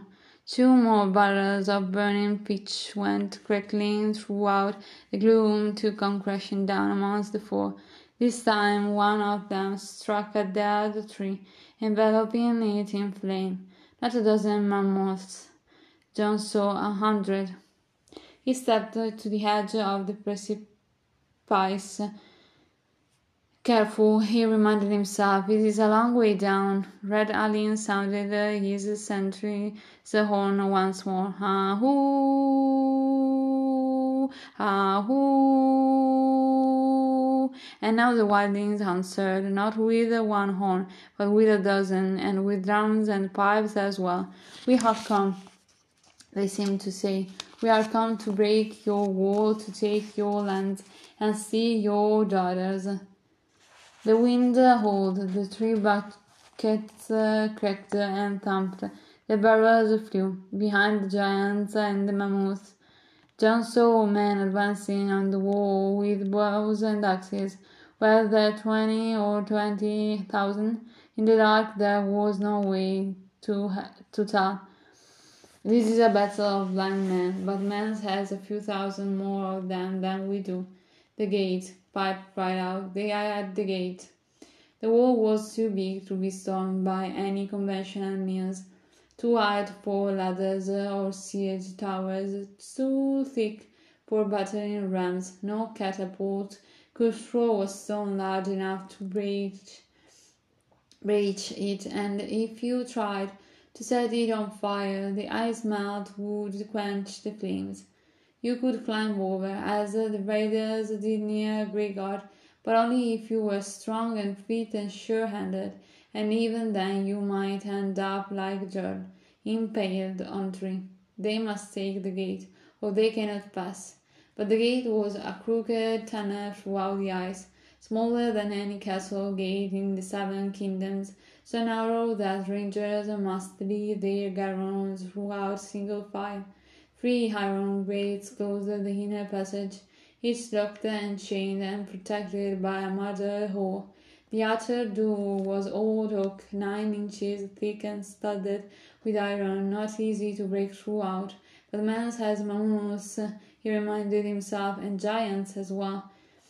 Must be cold down there, said Noye. What say we warm up them up, lads? A dozen yards of lamp oil had been lined up on the piercing precipice. Pyp ran down the line with a torch, setting them alight. Ho and Dio followed, showing them over the edge one by one. Tongues of pale yellow fire swirled round the yards as they plunged downward. When the last was gone, Grenn kicked loose the cocks, the chocks on a barrel of pitch and sent it rumbling and rolling over the edge as well. The sounds below changed to shouts and screams, sweet music to the ears. Yet still the drums beat on, the trebuchets uh, shuddered and thumped, and the sound of skiing pipes came wafting throughout the night like the songs of strange fires of birds. Septon Cellador began to sing as well, his voice tremulous and thick with wine. Gentle Mother, font of mercy, say our sons from war, we pray, stay the swords and stay the arrows, let them know. Donal Noye rounded on him, any man here stays his word, I'll chuck his puckered hearts right off his wall, starting with you, Septon. Archers, do we have any bloody archers? Here, said Satin, and here, said Mully, But how can I find the target? It's black as the inside of a pig's belly. Where are they? He pointed north. Those enough arrows might be you'll find a few. At least you'll make them fretful. He looked around the ring of fire-lit faces. I need two bows and two spears to help me hold Tanner, if they break the gate. More than ten stepped forward, and the smith picked his four. Jon, you have the wall till I return. For a moment Jon thought he had misheard. It had sounded as if Noye were leaving him in command. My lord, lord, I am a blacksmith, I said. The word is yours. There are older men, Jon wanted to say, better men. I am still as green as summer grass. I am wounded, and I stand accused of desertion. His mouth had gone, gone, as, gone, had gone bone dry. Ah, yeah, he managed. Afterward, it would seem to Jon's know as if he'd dreamt that night, side by side with the straw soldiers, with long bows uh, or crossbows uh, clutched in frozen hands, his soldiers launched a hundred fights of arrow against men they never saw. From time to time a wild arrow came flying back in answer. He sent men to the smaller catapults and filled the air with jagged rocks uh, the size of a giant's fist, but the darkness swallowed them as a man might swallow a handful of nuts. Mammoths trumpeted in the gloom, strange voices called out in strange uh, tongues, and Septon Cellador prayed so loudly and drunkenly for the dawn to come that Jon was tempted to chuck him over the edge himself. They heard a mammoth dying at their feet, and saw another lurch burning throughout the woods, trampling down men and trees alike. The wind blew cold and colder. Hob rolled up the chain with cups of onion broth, and Owen and Clyde served them to the archers where they stood, so they could gulp them down between arrows. They took a place among them with her crossbow hours of repeated yards and shooks. Shooks knocked something loose on the right hand uh, trebuchet, and its contrary weight came crashing free suddenly and catastrophically branching the throwing arm sideways with a splintering crash. The left hand trebouchet kept throwing, but the Wildlings had quickly learned to shun the place where its loads were landing. We should have twenty trebuchets, not two, and they should be mounted on sledges and turntables so we could move them. It was a foolish thought. He might as well wish for another thousand men, and maybe a dragon uh, or three. Donal Noye did not return nor any of them who'd gone down with him to hold that black cold tunnel. The wall is mine. Jon reminded himself whenever he felt his strength flagging. He had taken up a long bow himself, and his fingers felt crabbed and stiff, unfrozen. His fever was back as well, and his leg would tremble uncontrollably, sending a white hot knife of pain right throughout him. One more arrow, and I rest he told himself half a hundred times. Just one more. Whenever his quiver was empty, one of the orphaned moors would bring him another. One more quiver and I'm done. It couldn't be long until dawn. When morning came, none of them quite realized the hero at first. The world was still dark, but the black had turned to grey and shapes were beginning to emerge obscene from the gloom. Jon lowered his bow to stare at the mass of the heavy clouds that covered the eastern sky. He could see a glow behind them, but perhaps he was only dreaming. He notched another arrow. Then the rising sun broke throughout some pale inches of light across the battleground. Jon found himself holding his breath as he looked out over the half mile swatch swath of clear land that lay between the wall and the edge of the forest. In half an hour they had turned it into a wasteland of blackened grass, and pitch, shattered stone, and corpses. The carcass of the burned mammoth was already drawing crowds. There were giants dead on the ground as well, but behind them. Someone mourned through his doubt, and he heard Septon Cellador say, Mother have mercy, oh, oh, Mother have mercy. Beneath the trees were all the wildlings in the world. Riders and giants, wargs and skinchangers, mountain men, salt Sea sailors, ice river cannibals, cave dwellers with a diet face, dog chariots from the frozen shore, on foot men with their souls like boiled ether, all the queer wheeled folk man's head get ready to break the wall. This is not your land. Jon wanted to shout at them. There is no place for you here. Go away. He could hear Tormund Giantsbane laughing at that. You know nothing, just Jon, Ygritte would have said.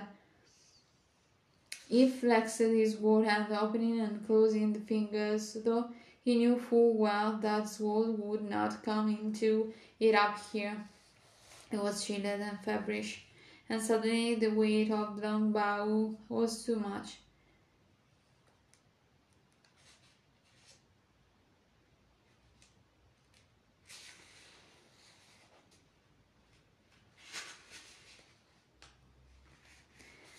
Praticamente hanno quasi vinto la battaglia e um, Jon Snow decide di scendere eh, nel tunnel e andare in uh, ispezione, insomma. One of the mammoths was running berserk, smashing wildlings with his trunk and crushing archers underfoot. Jon pulled back his bow once more and launched Another arrow at the beast's shaggy back to Eugimon. To east and west, the flanks of the widening host had reached the wall and opposed. The chariots drew in or turned wide. The horsemen mailed aimlessly beneath the looming cliff of ice at the gate. A shout came. Spare boot, maybe. Mammoth at the gate. Fire, back the green pipe. Grenn thrust his bow aside, rested a barrel of oil onto its side, and rolled it to edge of the wall, where Pyp hammered out the bag that sealed it, stuffed it in a twist of cloth, and set it alight with a torch. They shoved it over together. A hundred feet below, it struck the wall and burst, filling the air with shattered staves and burning oil. Grenn was rolling a second barrel to the precise precipice by then, and Kegs had uh, one as well. Pyp lit them both, got him, setting, shouted, his head stricken out so far that Jon was certain he was about to fall. Got him, got him, got him. He could hear the roar of fire, a flaming giant lurched into view, stumbling and rolling on the ground. Then suddenly the mammoths were fleeing, running from the smoke and flames and smashing into those behind them in their terror. Those went backward to the giants and wildlings behind them scrambling to get out of their way. In half a heartbeat the whole center was collapsing. The horsemen on the flanks saw themselves being abandoned and decided to fall back as well. Not one so much as blew it. Even the chariots uh, rumbled off, having done nothing but look fearsome and make a lot of noise. When they break, they break hard, Jon Snow thought as he watched them reel away. The drums had all gone silent. How do you like that music, Mance? How do you like the taste of Dornishman's wife? Do we have anyone hurt? he asked. The bloody buggers got my leg. Spare Boots plucked the arrow out and waved it above his head, a wooden one. A ragged cheer went up. They grabbed Owen by the hands, spun him around in a circle, and gave him a long wet kiss right there for all to see. She tried to kiss Jon too, but he held her by the shoulder and pushed her gently but firmly away. No, he said, I'm done with kissing. Suddenly he was too weary to stand, and his leg was agony from knee to groin. He fumbled for his crutch. Pyp helped me to the cage. Grenn, you have the war. Me, said Grenn. Him, said Pyp. It was hard to tell which of them was more horrified. But Grenn stammered, But what do I do if the wild danes attack again? Stop them, Jon told him. As they rode down in the cage, Pyp took off his helmet and wiped his brow. La cage la gabbia che va su e giù dal, dalla cima al... The, from the top to the bottom, dalla cima alla base del, della Great Hall, della parete di ghiaccio. Frozen Sweet. Is there anything as disgusting as frozen sweet? God, I don't think I have ever been so hungry. I could eat an aurochs uh, whole. I swear it. Do you think Hob will cook up Grenn for us? When he saw Jon's face, uh, his smile died. What's wrong? Is it your leg? My leg, Jon agreed. Even the words were an effort. Not the battle, though. We won the battle. Ask me when I've seen the gate, Jon said firmly. I want a fire, a hot meal, a warm bed, and something to make my legs stop hurting, he told himself. But first he had to check the tunnel and find what had become of Donal Noye. After the battle with the Thenns, it had taken them almost a day to clear the ice and broken beams away from the inner gate. Spotted Pate and Kegs and some of the other beaters had argued heatedly that they ought just leave the debris the another obstacle for months that would have meant abandoning the defense of the tunnel, though Ennoye was having none of it, with men in the murder holes and archers and spears behind each inner gate. A few determined brothers could hold off hundred times as many wagons and clogged the way with corpses. They did not mean to give Mance Rayder free passage throughout the ice. So with pick and spade and ropes they had moved the broken steps aside and dug back down to the gate. Jon waited by the cold iron bars while Pyp went to Master Aemon for the spare key. Surprisingly, the master himself returned with him and cried as with a lantern, Come see me when we are done. The old man told Jon while Pyp was fumbling with the chains. I need to change your dressing and apply a fresh poultice, and you will want some more drink wine for the pain. Jon nodded weakly. The doors swung open. People let them in, followed by Clydas and Lantern. It was all Jon could do to keep up with Master Aemon. The ice pressed close around them, and he could feel the cold seeping into his bones. The weight of the wall above his head it felt like walking down the gullet of an ice dragon. The tunnel took a twist and then another. Pyp unlocked the second gate. They walked farther, turned again, and saw Lighthead, faint and pale throughout the eyes. That's bad, Jon knew at once. That's very bad. Then Pyp said, There's blood on the floor. The last twenty feet on the tunnel was where they fought and died. The outer door of the oak had been hacked and broken and finally torn off its hinges, and one of the giants had crawled in throughout the splinters. The lantern bathed the grisly scene in a sudden reddish light. Pyp turned aside to retch, and Jon found himself and behind Master Aemon his blindness. Noye and men had been waiting within, behind the gate of heavy iron bars like the two Pyp had just acknowledged. Unlocked. The cheap crossbow had gotten off a dozen quarters as the giant struggled toward them. Then the spearmen must have come to the floor, to the fore, stabbing throughout the bars. Still, the giant found strength to reach throughout. Twisted he had the half spotted Pate, seized the iron gate and branched the bars apart. Links of broken chain lay strewn across the floor. One giant. All this was the work of one giant. Are they all dead? Master Aemon asked softly. Yes, Donal was the last.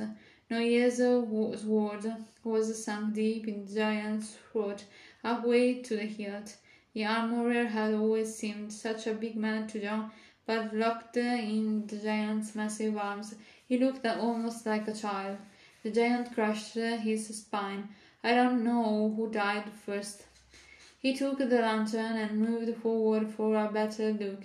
Meg, I am the last of the giants. He could feel the sadness there, but he had no time for sadness. It was Mag the Mighty, the king of the giants. He needed the sun then. It was too cold and dark inside the tunnel, and the stench of blood and death was suffocating. Jon gave the lantern back to Clydas, squeezed around the bodies and threw out the twisted bars, and walked toward the daylight to see what lay beyond the splintered door. The huge carcass of a dead moth practically blocked the way. One of the beast's tusks snagged his cloak and tore it as he edged past. Three more giants lay outside, up buried beneath stone and slush and earned nether pitch.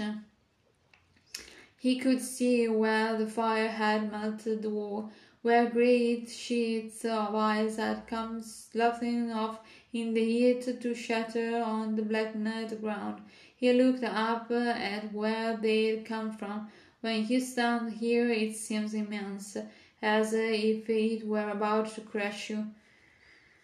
Jon went back inside to where the others waited. We need to repair the outer gate as best we can and then block up this section of the tunnel.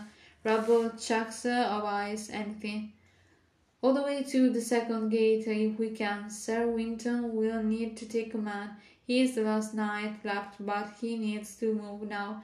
The giants will be back before we know it. We have to tell him. Uh, tell him what you will, said Master Aemon gently. He will smile, nod, and forget.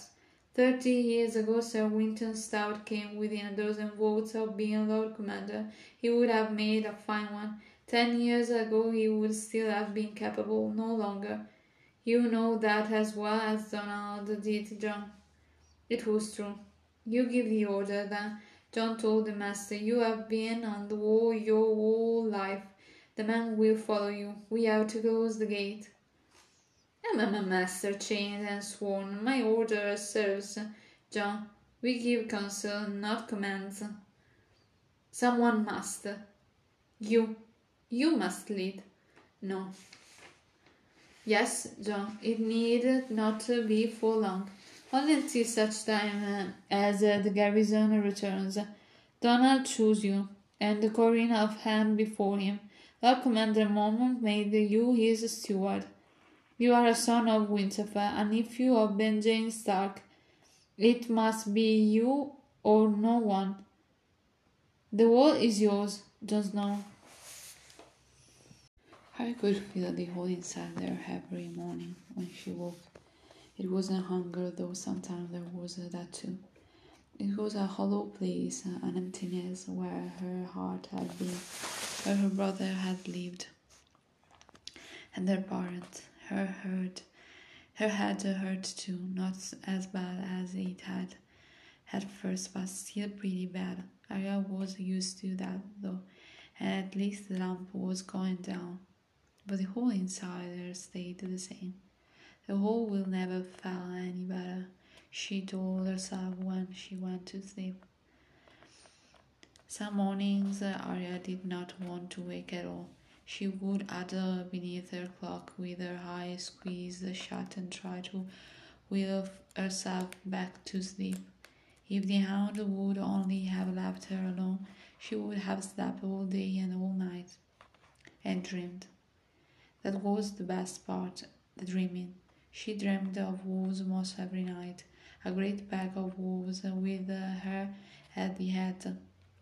She was bigger than any of them, stronger, swifter, faster. She could outrun horses and outfight lions. When she bared her teeth, even men would run from her. Her belly was never empty long, and her food kept her warm even when uh, the wind was blowing cold, and her brothers and sisters were with her, many and more of them, pious and terrible, and hers. They would never leave her. But if her nights were full of woes, her days belonged to the dog. Sandor Clegane made her get up every morning, whether she wanted to or not. He would curse at her in his raspy voice or junk her to her feet and shake her.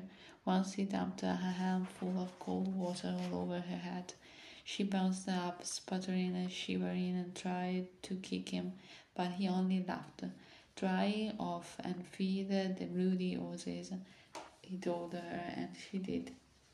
They had to know, to now, stranger, and uh, a sovereign, but for Mayor Arya had named the craven, because Sandor said she'd likely run off from the twins the same as them. They found her wandering redless, redless throughout the morning after the slaughter. She was a good enough horse, but Arya could not love a coward. Stranger would have fought. Still, she tended the mare as best she knew. It was better than riding double with the hound, and Craven might have been a coward, but she was young and strong as well. I thought that she might be able to outrun Stranger if it came to it.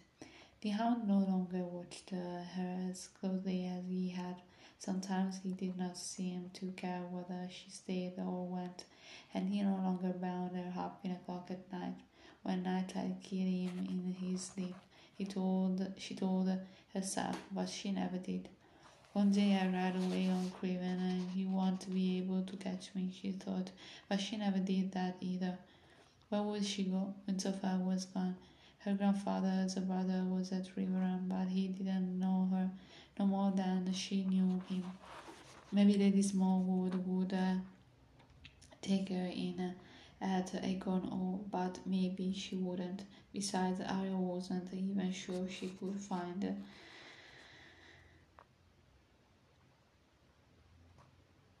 uh, Acorn Hall again. Sometimes uh, she thought she might go back to Sharman's Inn if uh, the floods hadn't washed it away. She could stay with Hot Pie, or maybe Lord Beric would find her there, and Guy would teach her to use a bow, and she could ride with Gendry and be an outlaw, like Wenda the White Fawn in the songs.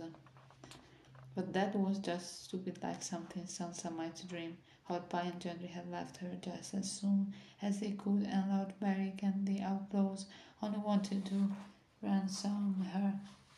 Just like the hound, none of them wanted her around. They were never my pack, not even Hot Pie and Gendry. I was stupid to think so, just a stupid little girl and no wolf at all. So she stayed with the hound. They rode every day, never sleeping twice in the same place, avoiding towns and villages and castles and as best they could.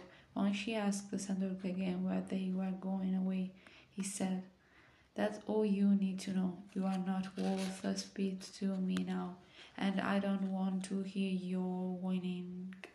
I should have let you run into the bloody castle. You should have, she agreed, thinking of her mother. You'd be Dad, if I had. You ought to thank me. You ought to sing me a pretty little song the way your sister did. Did you hit her with an axe too? I hit you with the flat of the axe, you stupid little bitch. If I'd hit you with the blade, there'd still be chunks of your head floating down the green fork. Now shut your bloody mouth. If I had any sense, I'd give you two silent sisters. They cut the tongues out of girls who talk too much. That wasn't fair of him to say. Aside from that one time, Arya hardly talked at all. Whole days passed when neither of them said anything. She was too empty to talk, and the hound was too angry. She could feel the fury in him. She could see it on his face, the way his mouth would tighten and twist, the looks he gave her. Whenever he took his axe to chop some wood for a fire, he was slide into a cold rage, hacking savagely at the tree over the dead fall of the broken limb until they had twenty times as much kindling and firewood as they needed. Sometimes he would be so sore and tired afterward that he would lie down and go right to sleep without even lighting a fire. Arya hated it when that happened and hated him too. Those were the nights when uh, she started longest at the axe. It looks uh, awfully heavy, but I bet I could swing it. She wouldn't hit him with the flat either. Sometimes in their wanderings they glimpsed other people. Farmers in their fields, swineherds with their pigs, a milkmaid leading a cow, a squire carrying a message down a rutted road. She never wanted to speak to them either. It was as if they lived in some distant land and spoke a queer, alien tongue. They had nothing to do with her or her with them. Besides, it wasn't safe to be seen. From time to time, columns of horsemen passed down the winding farm roads. The twin towers of Frey flying before them, hunting for stray Northmen. The hounds said when they had passed, Anytime you hear horse, get your head down fast. It's not like to be a friend. One day, in a hardened hollow made by, by the roots of a fallen oak, they came face to face with another survivor of the twins. The badge on his breast showed a pink maiden dancing in a square of silk, and he told them he was Salmak Barbersman, a woman, though he lost his bow. His left shoulder was all twisted and swollen where he'd met his arm. A blow from a mace, he said. It had broken his shoulder and smashed his chainmail deep into his flesh. An old man it was, he wept. His badge was a bloody man, and he saw mine make a jape, a red man and pink maiden. Maybe they should get together. I drank to his Thorbolton, he drank to Sir Marq and we drank together to Lord Edmure and Lady Roslin and the king in the north, and then he killed me. His eyes were fever bright when he said that, and Harry I could tell that it was true. His shoulder was swollen grotesquely, and pus and blood had seen that his whole left side. that was a sick to him too. He smelled like a corpse. The man begged them for a drink of wine. If I had had any wine, I'd have drunk it myself. The hound told him, I can give you water and the gift of mercy. The archer looked at him a long while before he said, You're Joffrey's dog, my own dog now. Do you want the water? Aye, this man, the man swallowed, and the mercy, please. They had passed a small pond a short ways back. Sandor gave Arya his arm and told her to feel it. So she struck back to the water the hatch but squished over the two of her boots. She used the dog's head as a pail. Water ran out throughout the eye holes about the bottom of the arm, still had a lot. When she came back, the archer turned his face up and she poured the water into his mouth. He gulped it down as fast as he she could pour, and what he could gulp ran down his cheeks into the blue that crusted his whiskers until pale pink tears dangled from his beard. When the water was gone, he water was gone, he clutched the helmet like and licked the steel. Good, he said. I wish it was wine, though I want wine. Me too. The hound is uh, his dagger into the man's chest almost tenderly. The weight of his body driven the point throughout his sword ring mail and the quilting beneath. As he slid the blade back out and waved it on the dead man, he looked at Arya. That's where the heart is, girl. That's how you kill a man. That's one way. We we bury him. Why? Sandor said. He don't care. And we've got no spade. Leave him for the wolves and we and wild dogs, your brothers and mine. He gave her a hard look. First we rob him, though.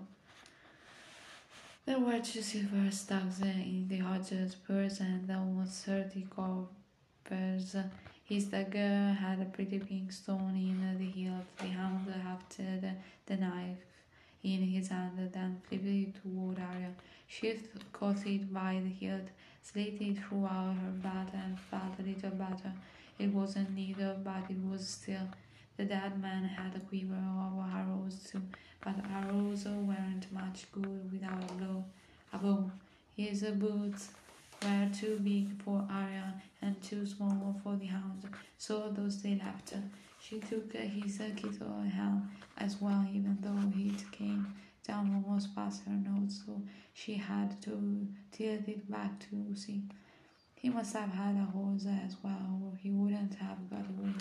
Clegane said, being about, but it's really well gone, I'd said, no telling how long he's been here. By the time they found themselves in the foothills of the mountains of the moon, the rains had mostly stopped. Harry could see the sun and moon and stars, and it seemed to her that they were hidden in heading eastward. Where are we going? She asked again. This time the hound answered her. You have an ounce in the Eyrie. Might be she'll want to ransom your scrawny horse. Though the gods know why, once we find the Irish road, we can follow it all the way to the Bloody Gates. Won't Lysa? The thought left Arya feeling empty. It was her mother she wanted, not her mother's sister. She didn't know her mother's sister any more than she knew her great uncle Vacation. We should have gone into the castle. They didn't really know that her mother was that rough either. It wasn't like they'd seen them die or anything. Maybe Lord Frey had just taken them captive. Maybe they were chained up in the dungeon, or maybe the Freys were uh, taking them to King's Landing so Joffrey could chop their head off. They didn't know. We should go back, she suddenly decided. We should go back to the twins and get my mother. She can't be dead. We have to help her. I thought your sister was the one with a head full of songs. The hound crowed. Frey might have kept your mother alive to ransom, that's true, but there's no way in seven hells I'm going to back her out of East Castle Hall by my bloody self, not my not by yourself I'd come to. He made a sound that was almost a laugh. That will scare the piece out of the old man. You are just afraid to die, she said scornfully. Now Clegane did laugh. That don't scare me, only fire. Now be quiet, or I'll cut your tongue out myself and I save the silent sister the bother. The bother. It's uh, the veil for us. I really didn't think uh, he'd really cut her tongue out. I was just saying that the way Pinkay used uh, to say he'd beat uh, her bloody. All the same, uh, she wasn't going to try him. Sandor Clegane was not Pinkay. Pinkay, Pinkay didn't cut people enough for hit them with axes, not even with the flatter of axes. That night she went to sleep thinking of her mother and wondering if she should kill the hound in his sleep and rescue Lady Catelyn herself. When she closed her eyes, she saw her mother's face against the back of her eyelids. She She's so close, I could almost smell her. And then she could smell her. The scent was faint beneath the other smells beneath the moss and mud and water and the stench of rotting reeds and rotting man. She pedaled slowly the soft ground to the river's edge, lapped up a drink, then lifted her head to sleep. The sky was grey and thick with cloud, the river green and full of floating things. That man clogged the shallows, some still moving as water pushed them, others washed up on the banks. Her brothers and sisters swarmed around them, tearing at the rich dry flesh. The crowds were there to screaming at the wolves and filling the air with fevers. Their blood was hotter, and one of her sisters had snapped at one as it took flight and caught it by the wing. It made her want to growl herself. She wanted to taste the blood, to hear the bones crunch between her teeth, to fill her belly with warm flesh instead of cold. She was hungry and the meat was all around, but she knew she could not eat. The scent was stronger now. She pricked uh, her hairs up and listened to the grumblers of her back. The shriek of angry crows, the whir of wings and sound of running water. Somewhere far off she could hear horses and the calls of living men, but they were not what mattered. Only the scent mattered. She sniffed, she sniffed the air again, there it was, and now she was it too, something pale and white drifting down the river, turning where it brushed against the snag. The reeds bowed down before it. She flashed noisily throughout the shallows and threw herself into the deeper water, her legs uh, churning. The current was strong, but she was stronger. She swam, following her nose. The river's smiles were rich and went, but those were not the smiles that purred her. She paddled after the sharp red whisper of cold blood, the sweet glowing, glowing stench of death. She chased them as she had often chased the red deer throughout the trees, and in the end she ran them down, and her jaw closed around a pale white arm. She shook it to make it move, but there was only death and blood in her mouth. By now she was trying, and it was uh, all she could do to pull the body back to shore. As she dragged it up the muddy bank, one of her little brothers uh, came crawling, his tongue lolling from his mouth. She had to snarl to drive him off, or else she he would have fell. Only then did she stop to shake the water from her fur. The white thing lay face down in the mud, her dead flesh wrinkled and pale, cold blood trickling from her throat. Rise, she thought, rise and hit and run with us. The sound of horses turned her head, man. They were coming from downwind, so she had not smelled them, but now they were almost here. Men on horses with flapping back and yellow and pink wings and long shiny clothes in hand. Some of her younger brothers uh, bared their teeth to defend the food they had found, but she snapped at them until they scattered. That was the way of the wild. The wild deer and the hares and the crowds fled before wolves, and wolves fled from men. She abandoned the gold white prize in the mud where she had dragged it and ran and fled no shame. When morning came, the hound did not need to shout at Arya or shake her oak or shake her awake. She had woken before him for a change, and even uh, heard the horses. They broke me fast in silence, and Lysander said, There's a thing about your mother. It doesn't matter, I said in a voice. I know she's dead. I saw her in a dream. We looked at her a long time, then nodded. No more was said of it. They rode on toward the mountains. In the harder years they came upon a tiny little village surrounded by grey green sentinels and tall blue soldiers. Vines and Clegane decided to risk going in. We need food, he said, and a roof over our heads. They are not like to know what happened between us, and with any luck, they won't know me. The villagers were building wooden palisades around their homes, and when they saw the wretch of the hands and shoulders, they offered them food and shelter, and they even coin for work. If there's wine as well, I'll do it. He growled at them. In the end, he settled for a year and drank himself to sleep each night. His dream of selling Arya to Lady Arryn died daring three years ago. There's a festival of and snow in the high passes. The village elder said, if you don't freeze or starve, the shadow cats will get you, or the cave bears. There's the cans as well. The burning men are fearless since time that when I came back from the war. And Alpha hero Gunthor, son of Garm, led the, the stone crows down on a village no nine miles from here. They took every woman and every scrap of green and killed half a man.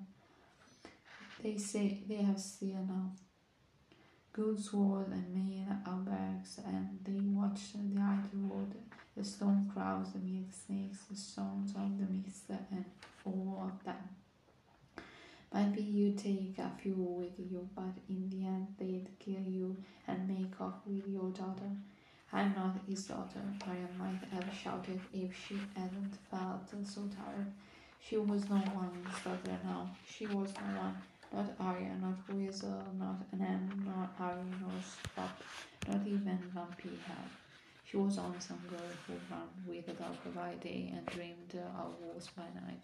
It was quiet in the village. They had bad stuffed with straw and not too many nuts. The food was plain but filling, and the hair smelled of pines. All the same, Mary soon decided that she hated it. The villagers were cowards. None of them would even look at the aunt's face, at least not for long. Some of the women tried to put her in a dress and make her do needlework, but they weren't Lady Smallwood, and she was having none of it. And uh, there was one girl who took to following her the village, Heather's daughter. She was of an age with Arya, but just a child.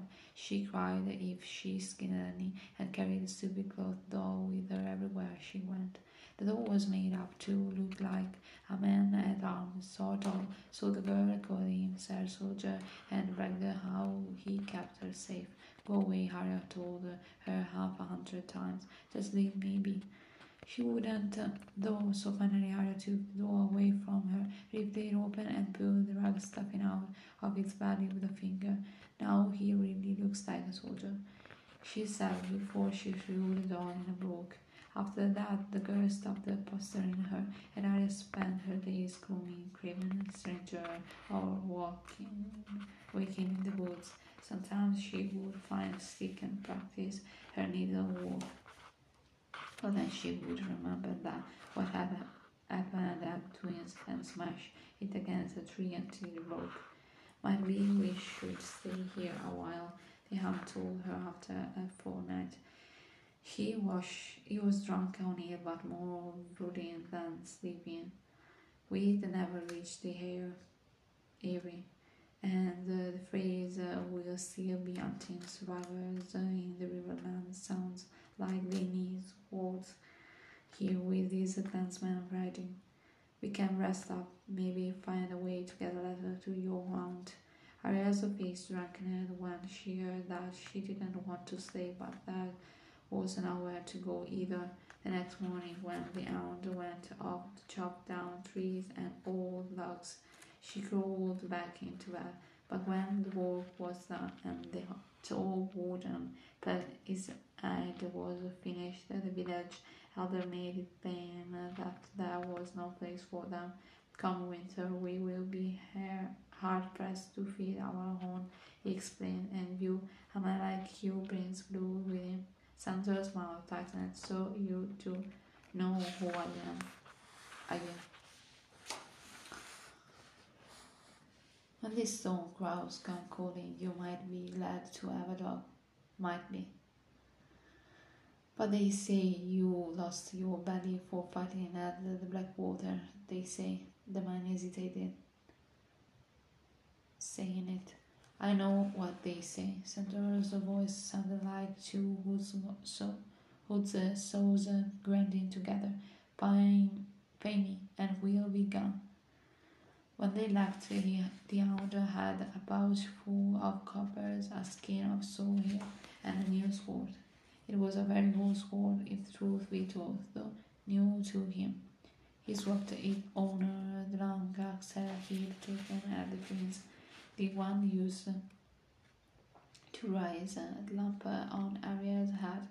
The air was gone in less than a day, but Clegane sharpened the sword every night, cursing the man he'd rubbed with for every nick and spot of rust. If he lost his belly for fighting, why does he care if his sword is sharp? It was not a question I dared ask him, but she thought on it a lot. Was that why he'd run from twins and carried her off? Back in the Riverlands, they found that the rains had ebbed away, and the filled waters had begun to recede. The hound returned south back toward the Trident. We'll make the river. Maybe the blackfish wants to buy himself a she wolf. He doesn't know me. He won't even know I'm really me. I was tired of making for Riverrun. She had been making for Riverrun for years, it seemed, without ever getting there. Every time she made for Riverrun, she ended up someplace worse. He won't give you any ransom. He'll probably just hand you. He's free to try. He turned the spit. He doesn't talk like he is lost. He's badly for fighting. I know where we could go, Arya said. She still had one brother left. Jon will want me, even if no one else does. He'll call me my little sister and muss my hair. It was a long way though, and she didn't think she could get there by herself. She hadn't even been able to reach river. We could uh, go to the wall. That enough. Was an upper goal. The little wolf bitch wants to join the night's watch, does she? My brother's on the wall, she said stubbornly. His mouth gave a twitch. The wall's are a thousand leagues from here. We would need the fight throughout the bloody Freys just to reach the neck. There's these lions in those swamps that eat wolves every day for breakfast, and if we did reach the north with uh, our skins intact, there's the iron-born in half the castles and thousands of bloody buggering Northmen as well. Are you scared of them? Arya asked. Have you lost your belly for fighting? For a moment she thought he was going to hit her, but by then their hair was brown, though skin crackling and grease popping as it dripped down into the cook fire. Sandor took it off the stick, ripped it apart with his big hands, and tossed half of it into Arya's lap. There's nothing wrong with my belly, he said as he pulled off a leg, but I don't give a rat's ass for you or your brother. I have a brother too.